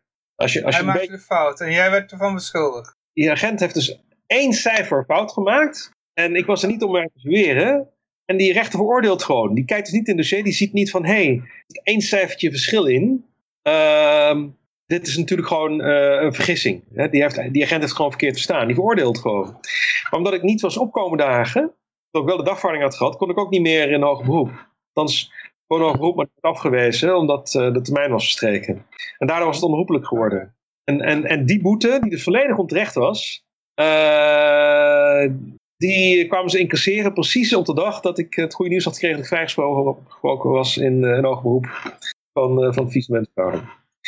Uh, en, uh, en wat heeft die agent... Was het, was het, hoog, was het een hoog bedrag of zit het nog wel mee? Oh, dat was een aardig bedrag, ja. Dus een dikke vijfhonderd euro, als ik niet vergis.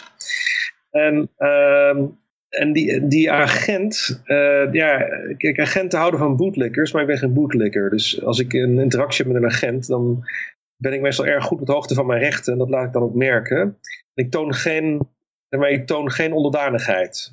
He, ik laat eerder mijn uh, afkeuring, laat ik op subtiele wijze, laat ik die merken. Hè. Dus uh, ze kunnen, ik heb wel eens meegemaakt, dat, dat ik, ik maak ons mee de mensen die daarbij zijn, zo'n interactie met zo'n agent die me dan een boete geven, verkeerd parkeren of zo.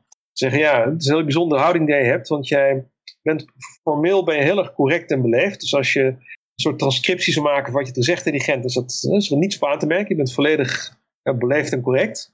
Maar je gezichtsuitdrukking, daar spreekt een hele diepe minachting uit. uh, uh, en uh, waarschijnlijk komt die agent tot uh, en heeft hij daarom op deze manier wraak uh, geprobeerd uh, te nemen. Ja, god, nou dat is een heel verhaal. Maar hoe, hoe, gaat het, hoe gaat het verder nu met je eigenlijk op dit moment? Uh... Ja, nou goed, ik ben gelukkig uh, een rasoptimist met een olifantenhuid. Uh, dus uh, ik ben redelijk goed in staat om uh, altijd uh, uh, de filosofie aan te houden. Je moet vooruitkijken, niet achteruit. Je moet... Uh, Je moet het beste maken van, de, hey joh, je krijgt bepaalde kaarten krijg je gedeeld. En, en met die kaarten die je hebt gekregen, daar moet je, daar moet je het beste van zien te maken. Uh, uh, dus uh, ik kan redelijk goed omgaan met tegenslagen, denk ik, beter dan de meeste mensen. Dat geldt helaas niet voor mijn uh, vriendin. Uh, dus zij heeft wel heel erg onder geleden onder uh, wat, uh, wat, wat er gebeurd uh, is. Uh, en indirect leid ik daar natuurlijk ook weer onder. Ja, maar jij bent, bent wel weer back in, uh, in business. Mensen kunnen weer naar jou toe gaan voor advies? Uh, uh, ja, ik, ik heb een, uh, een, een samenwerkingsverband uh, opgezet met, uh, uh, met een bevriende uh, fiscalist die ook, uh, ook libertariër is. Um, en, uh, uh, en dat kantoor levert, uh, levert uh, geen trustdiensten, maar wel adviesdiensten. Dus adviesdiensten op het vlak van... Uh, Uh, fiscaliteit, uh, inkomstenbelasting, vennootschapsbelasting, tax planning, estate planning, vermogensbescherming, uh, vennootschapsrecht, uh, bedrijfsstructurering uh, en herstructurering, emigratie en aanverwante terreinen. Dus op al die terreinen uh, kunnen mensen aankloppen voor, uh, voor advies. Oké, okay. Ja, voor mij mag je gewoon de website noemen hoor. Als er iemand luistert en die denkt van nou, uh, of, of ja, ze kunnen jou gewoon mailen. Uh, ja, het, hand, het handigste is om naar, naar mijn LinkedIn pagina te gaan. Oké. Okay. De, ja, ja. De, ja, de website is er wel, maar is, is, stelt eigenlijk niks voor. Dat, uh, dat is een project wat nog niet, uh, wat in feite nog in de, in de stijgers uh, staat. Dus uh, mijn LinkedIn pagina, de, daar kun je mensen best naar, uh, naar doorverwijzen. En mensen kennen, veel mensen kennen jou ook natuurlijk vanuit uh, de politiek. Uh, Libertarische Partij, tegenwoordig Libertaire Partij. Uh, ga jij nog iets doen met de komende? Meedoen, op een lijst staan? Ja, ik, uh, ik heb daar nog geen besluit over genomen. Ik, uh, zoals velen weten, was ik altijd erg uh, principieel. Nou, nog steeds, maar de, de, toen, toen ik nog partijleider was, uh, was de L P dus ook erg principieel. Uh, en mijn filosofie was, hè, het doel, ons doel is een vrije wereld. Uh, een tussendoel, dat is het verspreiden van het libertarisch gedachtegoed. En de L P is een middel om dat doel te bereiken. De, de, de Libertarische Partij is gewoon een efficiënte manier om zoveel mogelijk mensen te bereiken. Als je kijkt naar, als je, als je kijkt naar wie is nu de meest succesvolle libertariër aller tijden, wie heeft meer dan wie ook, ook in de wereld ooit uh, mensen in contact met libertarische ideeën, dan zijn er denk ik Ron twee tabbers, dat zijn Ayn Rand en Ron Paul.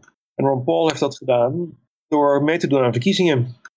Ja, dus het is een hele effectieve methode om, uh, om het gedachtegoed te verspreiden. En dus mijn idee is, uh, uh, ja, ik, ik ben geen Ayn Rand, ik ben niet uh, ik ben goed in, in, in romans uh, schrijven of uh, in uh, boeken uh, schrijven. Misschien ben ik wel goed in, maar ik heb er nooit de tijd uh, voor uh, vrijgemaakt. Uh, dus uh, dat is uh, voor zover, ik schrijf als een artikeltje, daar krijg ik complimenten over, maar ik zie mezelf niet als een, uh, als een goede uh, schrijver. In ieder geval heb ik er nooit serieus werk van gemaakt. Uh, ik zag de L P als een heel erg uh, efficiënt middel om uh, de tijd en de moeite die uh, en ik, maar ook andere mensen in hebben gestoken, om daar uh, ja, rendement op te maken. En als je, er waren natuurlijk al sinds de jaren zeventig in Nederland libertarische organisaties uh, die geen politieke partij waren en over het algemeen kregen die relatief weinig uh, aandacht in, uh, in de media. En toen er nog geen internet was, was je volledig afhankelijk van de media. En uh, En toen de L P werd opgericht, het eerst meedeed in negentien vierennegentig, voordat er serieus internet was, hadden maar vijf actieve mensen. Uh, het waren uh, allemaal vrij jonge mensen die uh, weinig, uh, uh, ja, dus, dus weinig, uh, die, die, die, die weinig ervaring hadden opgedaan, die, die niet een uitgebreid netwerk hadden opgebouwd. Uh, en die vijf, uh, die vijf actieve jonge mensen, die hebben toch ervoor gezorgd dat in een paar maanden tijd, een paar maanden campagne voeren, Uh, het libertarische gedachtegoed veel meer aandacht kreeg dan de vijfentwintig jaar daarvoor. En zo bevestigt mij ook mijn, uh, mijn stelling dat de, de L P een efficiënte manier was om het libertarische gedachtegoed te verspreiden. Uh, maar ik heb wel uh, ook altijd gezegd, uh, ja, hè, wat we niet moeten doen is een soort, uh, een soort uh, ja, partij... Water bij de wijn. Ja, die wat liberaler is dan de V V D of zo. Hè? Dat, dat, dat is en een basisinkomen pleiten voor, bijvoorbeeld. De, de L P is er juist om een, om een uh, radicaal libertarisch geluid te laten horen. Want als wij het niet verspreiden, wie dan? Hè? Uh, uh, uh, en, uh, dus ik heb altijd uh, gepleit voor uh, een principieel partijprogramma. Ik had het partijprogramma dat gold in, bij de verkiezingen in negentien vierennegentig en in tweeduizend twaalf. Dat had ik ook... Um, um, geschreven op basis van uh, het Amerikaanse partijprogramma, wat ook erg principieel uh, was. Uh, en ook uh, in, in, in, in de campagnes, zowel in, tweeduizend, uh, uh, zowel in negentien vierennegentig als in tweeduizend twaalf, als in die, de, uh, tweeduizend vijftien. Toen de provinciale verkiezingen mee. Dat was, dat was een heel principieel uh, uh, programma. Uh, En uh, ja, sinds ik ben afgetreden uh, is de L P een andere koers gaan varen, uh, die veel gematigder is. Uh, uh, Peter noemde al het basisinkomen, uh, maar dat is niet de enige voorbeeld ervan. Hè. Ook als je kijkt naar het drugsstandpunt, dan is dat legalisering van softdrugs en ecstasy. Hè, terwijl uh, het oude L P-standpunt was uh, afschaffen van alle wetten die op een of welke manier dan ook uh, het, het, het produceren of aanbieden behandelen, bezitten van, stof, van welke stof dan ook uh, uh, verbieden of reguleren. Um, dus uh, ja, helaas is de L P uh, uh, ja, een ander koersgevaar, een veel gematigde koers. Het is wel steeds de meest liberale partij van allemaal, hè, en daarmee veel beter dan alle andere partijen. En in die zin steun ik de L P ook nog steeds, ondanks die gematigde koers. Um, ik heb dus ook niet mijn lidmaatschap opgezegd, zoals veel mensen gedaan hebben toen deze uh, koerswijziging uh, plaatsvond.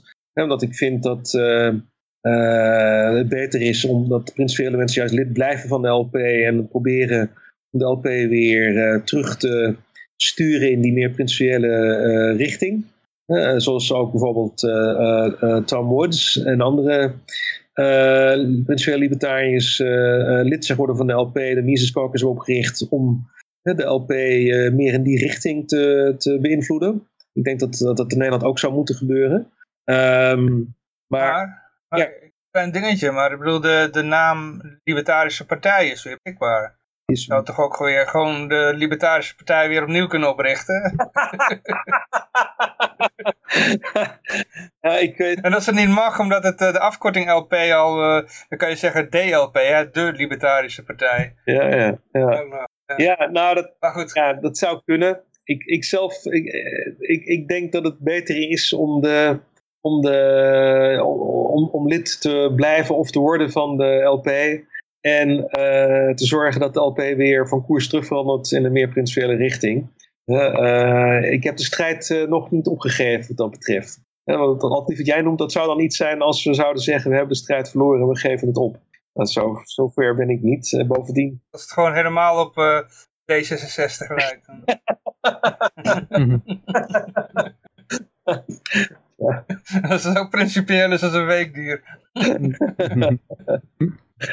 um, Kroonjuweel van, de, van wat, uh, hoe heet het ook weer? Het, uh, het referendum. Ja, ja, ja. Oh, ja, ja. Maar goed, ga verder. Je, je zat eigenlijk midden in een verhaal. Dus. Ja. Ja, dat is het eigenlijk. Ik, ik zou dus alle principiële libertariërs in Nederland willen aanmoedigen om lid te worden van de L P. En op die manier... Ja, nou, misschien heb je me mij overtuigd. Misschien moet ik maar weer uh, lid gaan worden, ja. Hm. ja. En Amerika is ook geprobeerd om de L P weer een beetje op het rechte pad te krijgen. Uh, te, te uh, ja, dat is ook tot zeker over. Het is het ook gelukt, hè? Want ja. de, de nieuwe kandidaten voor uh, dat is Joe Jorgensen en uh, Spike Cohen... zijn erg uh, principieel. Met name Spike Cohen is zoals een, uh, een hardcore narco-kapitalist. Hm. Ja. En ik heb laatst, uh, heeft Tom Woods hem geïnterviewd. En ik vond hem erg sterk overkomen, moet ik uh, zeggen. Die gaan we ook nog in de uitzending halen. Lijkt me we hebben er al een paar gehad. Ja, uh, we hebben, hij was toen de running mate van uh, Furman Supreme. Ik had, uh, zat ook ja. te hopen, als ik Furman Supreme om een of andere reden niet kon, dan was ik ook wel tevreden met Spike Cohen. Dus, ja. Uh, Twan, wat denk jij van dat soort kandidaten zoals uh, Vermin Supreme en, en John McAfee, een beetje uh, van die uh, kolder kandidaten, zeg maar? Ja, ik, ik begrijp het argument. Uh, dus, dus Spike Cohen heeft ook, denk ik, heel erg goed verwoord waarom hij dacht en nog steeds denkt dat Vermin Supreme een heel goede kandidaat was. En toen ik dat uh, pleidooi hoor, dacht ik, ja, er zit inderdaad wel wat in. Als ik het zou samenvatten in mijn eigen woorden, dan zei hij, uh, er zijn heel erg veel uh, kiezers die nooit gaan stemmen.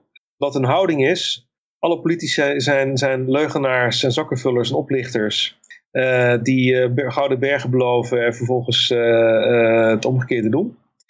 Uh, dus die mensen zijn tot, hebben iedere vorm van vertrouwen verloren in de politiek. Die zijn totaal niet meer geïnteresseerd. Dus op het moment dat een politicus...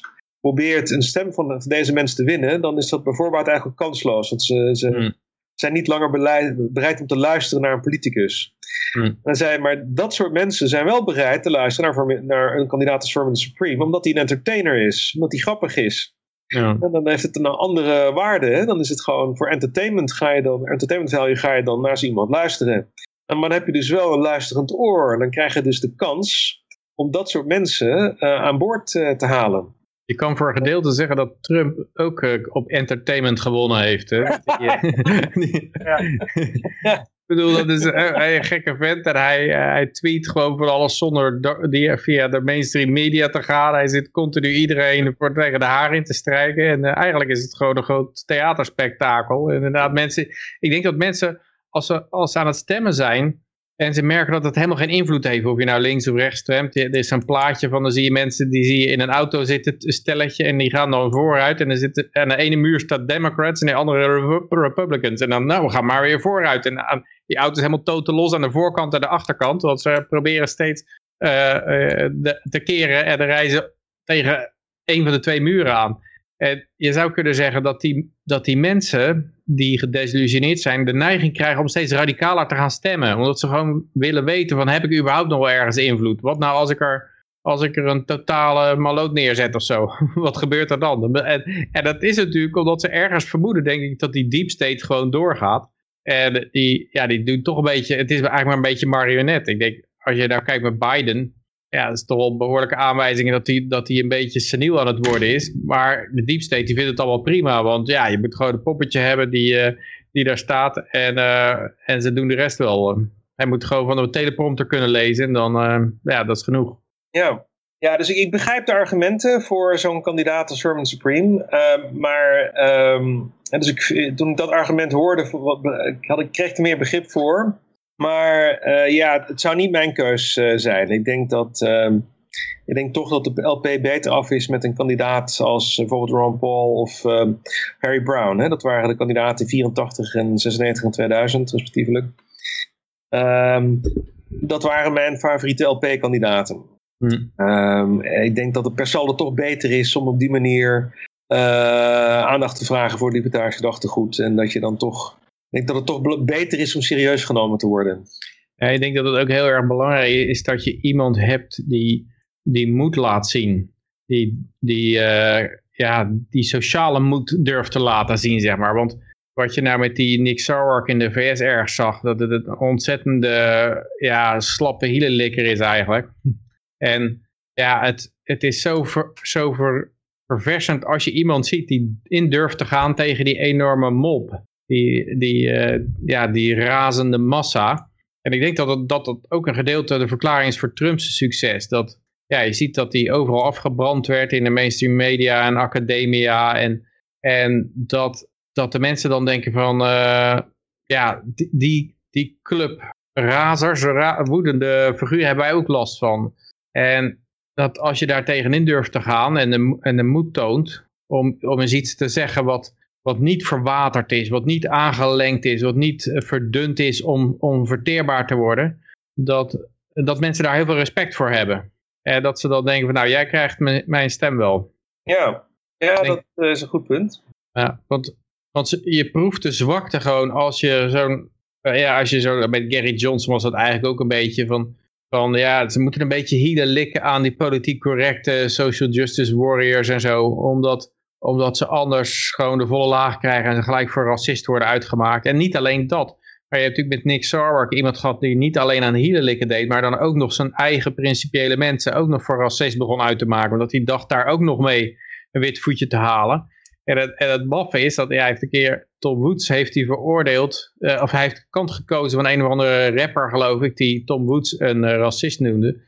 En, uh, en dat was eigenlijk bedoeld om wel een wit voetje te halen bij die gemeenschap. En die, en die rapper die noemde hem later ook een racist. uh, dus dat was eigenlijk nog allemaal voor niks geweest. En heb je, en heb je, heb je je eigen achterbal verbrand, zeg maar. Om toch maar in de hemelsnaam bij die, bij die razende, woede, woedende twitteraars uh, in, het, in het gelid te komen. En dan branden ze alsnog af. Uh, en dat is over het algemeen wat je hoort met al die... lui ook die, die Brett Weinstein die dan dat Evergreen College weer werd afgegooid. Die zei ook van ja, je kunt wel toegeven, maar het is nooit genoeg. Als jij eh, een beetje water bij de wijn doet en denkt van nou, ik, ik ga maar mee, want ik wil de lieve vrede bewaren. Dan krijg je alsna de volle laag nog een keer, want je moet nog verder meegaan. Als je dan mee, ook meegaat, krijg je nog een keer de volle laag, want je moet nog verder meegaan. Want het, het doel is gewoon om te laten zien dat zij macht hebben over jou en... Ja, daarom, daarom passen ze ook steeds de termen aan die je mag gebruiken en die je niet moet gebruiken. En uh, ja, dat, uh, uh, dat enorme gedemoniseer is alleen maar een, een methode om te zien wie er de baas is en wie er inbindt. En ik denk dat kiezers heel snel doorhebben dat als, als iemand inbindt de hele tijd, dat, ze, dat je zo iemand niet moet hebben. Want die stuur je de, die stuur je de politiek in en die wordt gewoon helemaal platgewalst door alle belangengroepen en lobbyisten en, uh, en uh, ja... De, al, al het vullen dat daar rondhangt. Ja. Je, moet, je moet iemand hebben die een olifantshuid heeft en, en uh, ja, principieel uh, keihard durft te zijn. Ja, ik moet denken aan een artikel wat ik uh, heel lang geleden heb gelezen, uh, midden jaren negentig in de Vrijbrief. Uh, dat is geschreven door Bart Krabs. Die had een, uh, die had een uh, het, het, het feministische uh, blad Opzij had hij uh, gelezen. En daar was een, een reeks van artikelen die heette Langs de meetlat. En dan ging dan journalisten van, uh, van uh, Opzij ging dan steeds een minister interviewen. En dan werd hij dus getoetst op hoe feministisch die minister was. Mm-hmm. En dan uh, werd bijvoorbeeld de vraag van, gaat u, uh, strijkt u uw eigen overhemden? Doet u zelf ook de afwas? En dat soort vragen kregen die ministers dan. Als ze dan zeiden, ja nee sorry, dat, uh, daar, daar ben ik veel te druk voor, heb ik de tijd niet voor. Dan kregen ze een standje van foei, je hoort eigen, eigen overhemden te strijken. En, dus de minister ging dan heel erg zijn best doen om in het gevlei te komen bij, bij Opzij. Om het te laten zien. Ja. hoe, hoe, uh, hoe uh, feministisch die was en hoe woke, die termen stond volgens mij nog niet toe, maar hoe woke die was. Maar uh, uiteindelijk kreeg hij dan zo'n soort vraag en als hij dan eerlijk antwoordde dat hij zijn eigen ook aan niet strijken, dan werd hij alsnog afgefakkeld. dus, dus, uh, ja, Bart, en dat heb je nu ook al, zeg maar, met Bart, de feministen Bart, van toen. Bart, Bart schreef, erg vermakelijk, sl- slijmen bij de meester en dan toch nog een onvoldoende krijgen.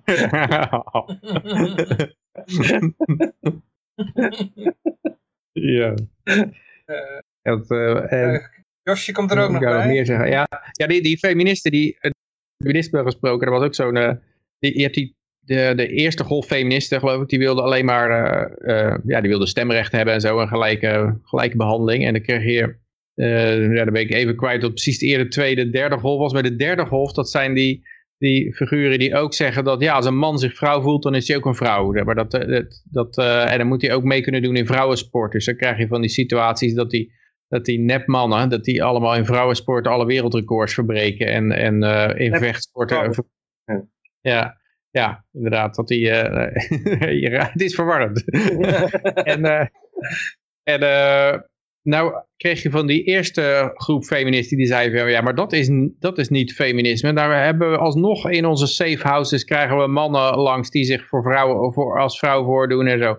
Ja. En, uh, zijn we nog niet veilig en in onze sporten en zo. En uh, die werden echt helemaal afgebrand, die feministen van het eerste uur, door die, door die derde groep, derde wave feministen, die dan uh, ook, uh, ook mannen bevatten en die zich dan uh, als vrouw identificeren. En dan zie je dat, dat die, de revolutie verslindt haar eigen kinderen, is het altijd. Als je eenmaal het irrationele pad opgaat, dan, dan krijg je gewoon... Uh, of tenminste, ja, het irrationele pad, het, gewoon het hele, het, het fanatieke, bewogen, ideologische, ja, ja niet zo, toch niet zozeer rationeel argumenterend, maar meer, meer boycotten en dreigen en zo, dan krijg je dat er gewoon weer een nieuwe groep komt en uiteindelijk zit je, lig je zelf dan ook een keer weer onderop. Ja, ja, het is interessante ja. materie. Nou, we hebben ooit in het ver, ver verleden, hadden we, we hadden een groep, of iemand van de... Ja, ik weet niet of die partij nog bestaat, maar er was een feministische partij ooit in Nederland. En die uh, vrouwenpartij of zoiets. Maar die zouden, weer ook, zouden ook een keer tijdens verkiezingstijd in de uitzending hebben. Om in een debat te gaan met een libertariër. Die was dan weer van de men going their own way. Dus geëmancipeerde mannen. Ja, ja, ja. En uh, die hebben zich op het laatste moment teruggetrokken. Omdat ze toen heel veel uh, onder, uh, onder de tekst stonden van die andere groep feministen. Zeg maar die nieuwe generatie. Waar jij wat uh, Peter... Ja.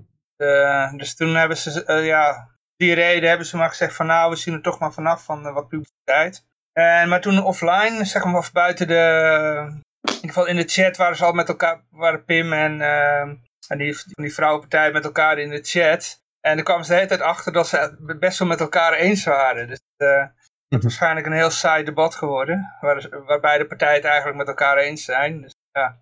ja, maar die groepen, daar binnen die hele fanatieke dingen is bijna nooit iemand het met elkaar eens. En voor een deel te zien dat bij libertariërs is ja. ook wel natuurlijk. Van al die stammenstrijd is over, nou, die is niet helemaal zuiver genoeg in de leer en dat soort dingen. Uh, maar ja, bij, bij dat, dat hele racisme toestand, dat is daar ook helemaal aan het ontsporen. Hè? Ik, ik zie hier een tweet van iemand voorbij komen toevallig die zegt... By the way, systemic racism doesn't mean lots of racists in the system. It means that even if there were zero racists present, the system would still disproportionately harm people of certain races. It's baffling that lots of educated folks don't understand this concept.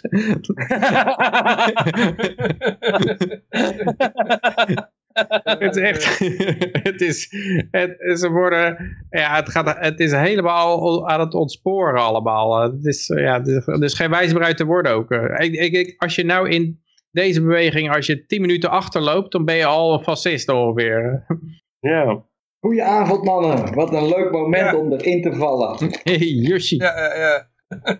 Goedenavond. Teruggesport. Oh, ja, ik heb de aerosols om me heen hangen op het moment. Oh jee. Oké. Okay. Het is maar goed dat we op afstand zitten. ja. Oh, ja, ik heb mijn eerste potje tafeltennis in het jaar gewonnen.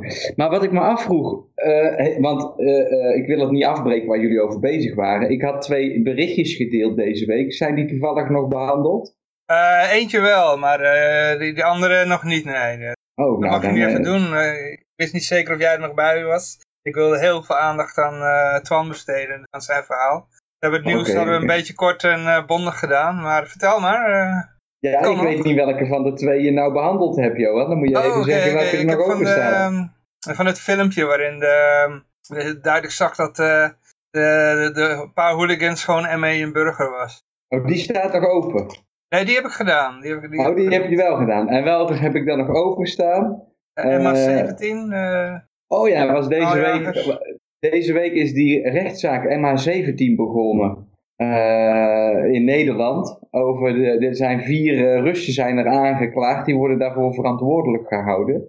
En nu had de rechter bij de opening van de rechtszaak al gesteld dat het bijna onvoorstelbaar was dat, uh, ja ik weet nou, in de exacte woorden zijn me nou even weer ontschoten, maar dat het onvoorstelbaar was dat, uh, dat die mensen dat zo hadden aangepakt. Zoiets had hij daarover gezegd, ik weet het nou niet exact. Maar, de Russen ja, bedoel je? Of, uh... Ja, die Russen die, die ervoor verantwoordelijk houden. En, en uh, um, volgens mij worden ze geen van al verdedigd, dus die gaan gewoon uh, op de... Ja, die worden gewoon trial bij, uh, dat ze, hoe zeg je dat nou goed, dat ze de, bij afwezigheid worden, die gewoon bij verstekken worden, die gewoon uh, binnenkort uh, verantwoordelijk gehouden, dat denk ik wel. Maar, maar ze ja, hebben gewoon een paar individuen, een paar Russische individuen, waarvan zij beweren dat die, die, uh, dat, die dat ding hebben neergeschoten of zo. Die gaan ze ja, nou bij verstek veroordelen. Met een boekraket en het, en het bewijs is de Bellingcat... Uh, oh, social, media, uh, social media uh, bewijs. Dat er dus allerlei foto's van verschillende mensen achter elkaar worden gezet. En dan zeggen ze, kijk, hier rijdt de, de, de wagen met de raket. En uh, daardoor, daarom is uh, Poetin en zijn soldaten hebben dit gedaan. En ik heb het toevallig, in mijn, tenminste toevallig, uh, toevallig ik, ik plaats daar zo af en toe eens over. En daar wordt altijd zo lekker... getriggerd op gereageerd door een aantal van die mensen die dan helemaal uit hun slof gaan dat ik een, uh, een Rusland, uh, Rusland sponsor ben en dat uh, Poetin mijn vriend is en allemaal dat soort bullshit. Dus ik wilde dat toch heel even... Je belt hem iedere dag toch? ja, ja, ik heb hem hier, uh, hier in de kast, zit hij bij mij af en toe. Maar nee, is, is Poetin dan ook de target van de rechtszaak? Nee, nee, nee. Ze hebben vier uh, ja, uh, namen. Een soldaat of zo. Ja, een van die namen is bijvoorbeeld een soldaat. Die heeft dan volgens het bewijs van uh, het Westen, laten we het maar even zo zeggen. Uh, omdat hij zich net daarvoor had uitgeschreven bij het Russische leger, was dat dan het bewijs dat hij op dat moment daar aanwezig was. Want anders dan was hij nog wel uh, soldaat in het Russische leger geweest. En als je daar dan dieper in duikt, tenminste dat heb ik dan niet gedaan, maar ik heb mensen een presentatie horen geven die dat hebben gedaan, dan blijkt dus dat die tijdlijn eigenlijk al niet klopt en dat die man eigenlijk al een jaar eerder op non-actief in het Russische leger was. En ja, dat is ook weer zo'n... Uh, Ah, heb jij je wel eens, heb jij wel eens verdiept in die Skripal-case, die, die gast die dan vermoord is met dat, uh, eh, of ten, die, hij heeft het overleefd, maar in Londen zat hij geloof ik, en dat was een ex-Russische agent, en die was dan, zou dan met een of ander raar chemisch goedje ver, uh, vermoord zijn. Maar ja, dat... ik heb dat wel gehoord, ik dacht dat dat, uh, is dat die man die met, ik heb, als jij dat zegt, denk ik aan een spion die ja. uh, met, met uh, uh, niet die polonium-thee. Nee, niet die polonium-thee. Die is echt oh, doodgegaan. Oh, oh. Oh ja, ja. ja. Nee, nou... dan weet ik niet waar je het over hebt. Nog een uh, andere gast. En die, ja, dat was ook zo. Dat was een heel zeldzaam gif. Dat kwam alleen uit het K G B-lab zetten. En, maar dat was ook zo'n raar gif. Dat, dat als je naar de beschrijving van het gif kijkt, dan zit het aan je handen. En dan ben je heel snel dood. Maar deze meneer die was eerst nog, uh, nadat het, nadat het contact geweest was, was hij nog met zijn dochter een biertje gaan drinken ergens. en, uh, en pas de hele tijd daarna onwel geworden. En er zitten nog een heleboel rare, rare, ja... inconsistenties in, de, in het verhaal dat daarover is opgesteld. Ja, je krijgt wel het idee dat, dat er zo'n soort uh, uh, blame alles op de Russen maar is. Dat, dat is ook wel, uh, wel heel makkelijk. Wat volgens mij ook nog wel kan overslaan in, geef ook wel de Chinezen van de schuld. Want ik heb het idee dat de Chinezen nou weer de, de rol aan het overnemen zijn van, uh, ja. van uh, de kop van Jut. De vraag is dan, als je nou vandaag de dag een mondkapje op hebt, ben je dan een China-supporter of niet? He, dat is dan, maar ja. Nou, ik wil het toch even melden, want dat is eigenlijk vrij onderbelicht in de Nederlandse media. Maar het is dus deze week officieel aangevangen. Volgens mij vindt de rechtszaak plaats in Nederland. En uh, ja, ik, ik vind het toch een uh, bijzonder verhaal hoe dat ze dat allemaal weten te spinnen en zo. Ik zeg niet dat de Oekraïne uh, zo corrupt is dat de C I A daar uh, de dienst uitmaakt en, en, en dus dat er met gevechtsvliegtuigen dat, dat het vliegtuig uit de lucht is gehangen. Maar, maar, maar ook getuigen verslagen en, en er is toch wel ja, een, een hele groot vraagteken bij het verhaal wat in Nederland in de kranten staat in ieder geval. Dus. Ja, bij, bij dit, dit soort dingen, je, het is gewoon heel moeilijk om de waarheid erachter halen. Want wat voor, gege, wat voor gegevens heb je daar nou over? Uh, en het is, ja, ik, het lijkt mij heel onlogisch dat, ik geloof zelfs dat de, beschu, uh, de beschuldigde partij dat niet denken. Dat de Russische uh, soldaten dachten van nou, een uh, verkeersvliegtuig, laten we dat eens uit de lucht schieten. Dat, dat zegt geloof ik niemand, maar... Aan, aan één kant wordt er beweerd dat dat een ongeluk was, toch?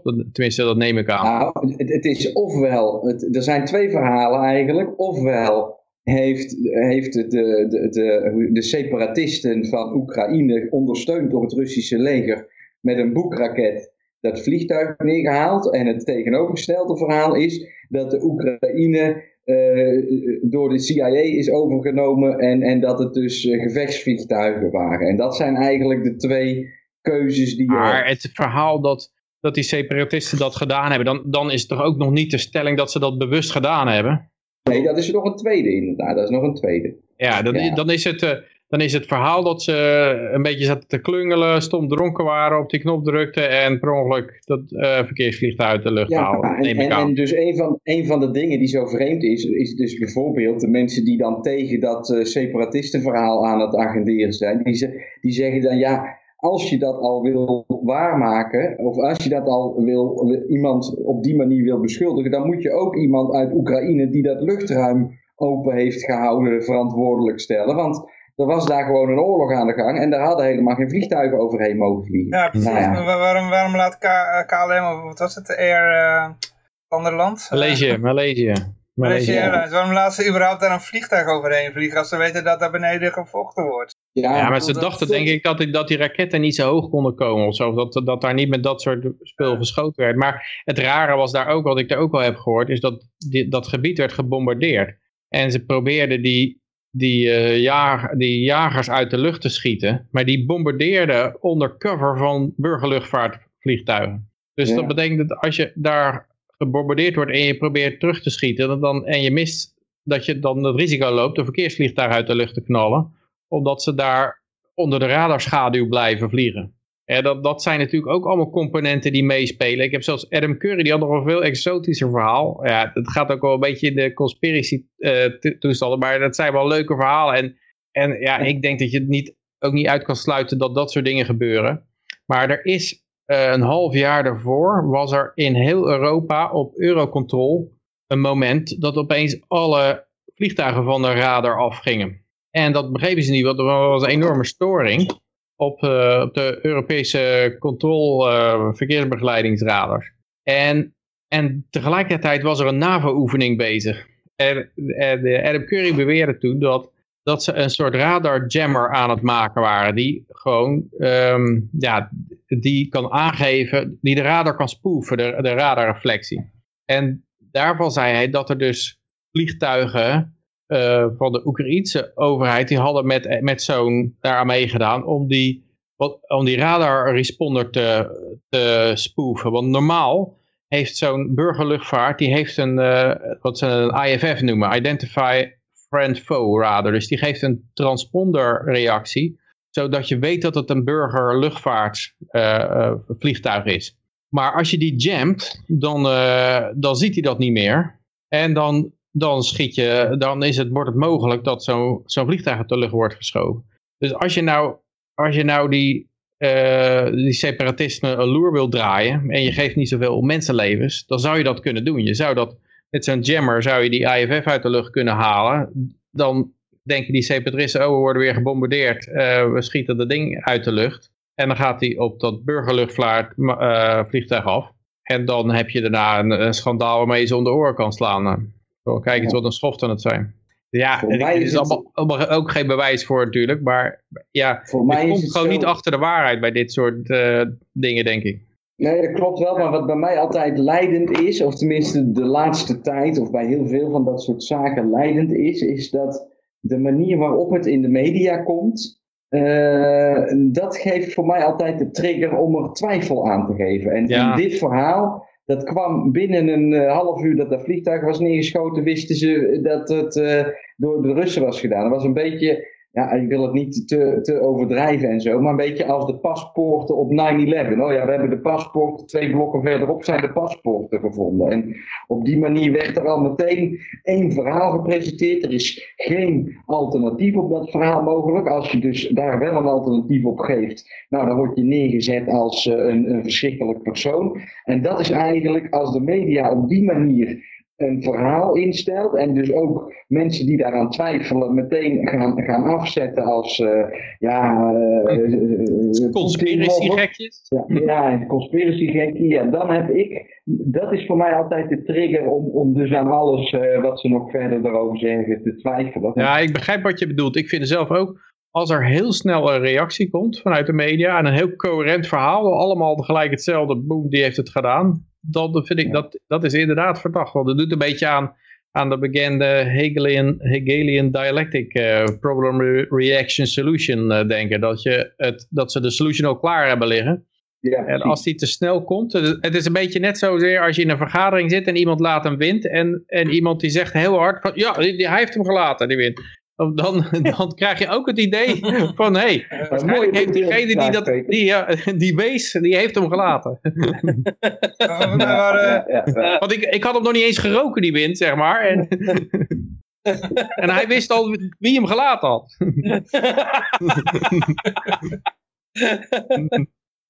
Ja, ja, ja, ook ja. Is die, uh, die rechter, uh, die president van de rechtbank in die M H zeventien zaak, dat is dezelfde rechter die mij vrijgesproken heeft van um, drie oh. van de aanklachten.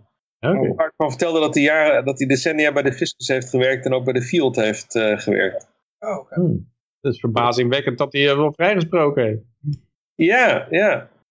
Ja, dan, dan is dat misschien wel, uh, met die context kunnen we dan ook misschien wel die open, dat openingsstatement van hem plaatsen, waarin hij dus zegt, ja, ik moet nou heel even kijken, maar dat het zo onwaarschijnlijk, het, het, het woord onwaarschijnlijk zat in dat openingsstatement, dat het allemaal zo onwaarschijnlijk was. Dat is me bijgebleven in ieder geval. En dat, uh, ja, dat vond ik opzienbarend, want ik had verwacht van, nou ja, die rechter, dat is gewoon één grote, weet je wel, die heeft een keertje op Epstein's Island uh, foto's van zichzelf uh, laten maken. Dus die, die zit er ook weer een keer, weet je wel. De, de, de, hey, maar de dat is, is al bekend. Nu je het over Epstein hebt, eh, want ik, ik let daar ook heel erg op, Josje, wat jij zegt, die reactiesnelheid van hoe snel komt de media met een bepaald verhaal naar voren en hoe, hoe, uh, hoe komt dat over één front binnenzetten. Ik vond dat bij Epstein juist heel erg afwezig. Uh, daar kon je echt uh, een hele andere imp uh, impuls. Uh, dus Epstein die, die uh, pleegde zelfmoord. En je zag de media, die, je zag, er kwam een soort mediastilte uit. Van, uh, je zag ze kijken van ja shit, wat moeten we hier nou mee? Wat, wat moeten we hierover zeggen? En het zwalkte een beetje rond en het was ongecontroleerd. En het, het duurde gewoon een tijdje voordat er kwam van oké, okay, deze kant, hier gaan we met, met dit verhaal gaan we verder.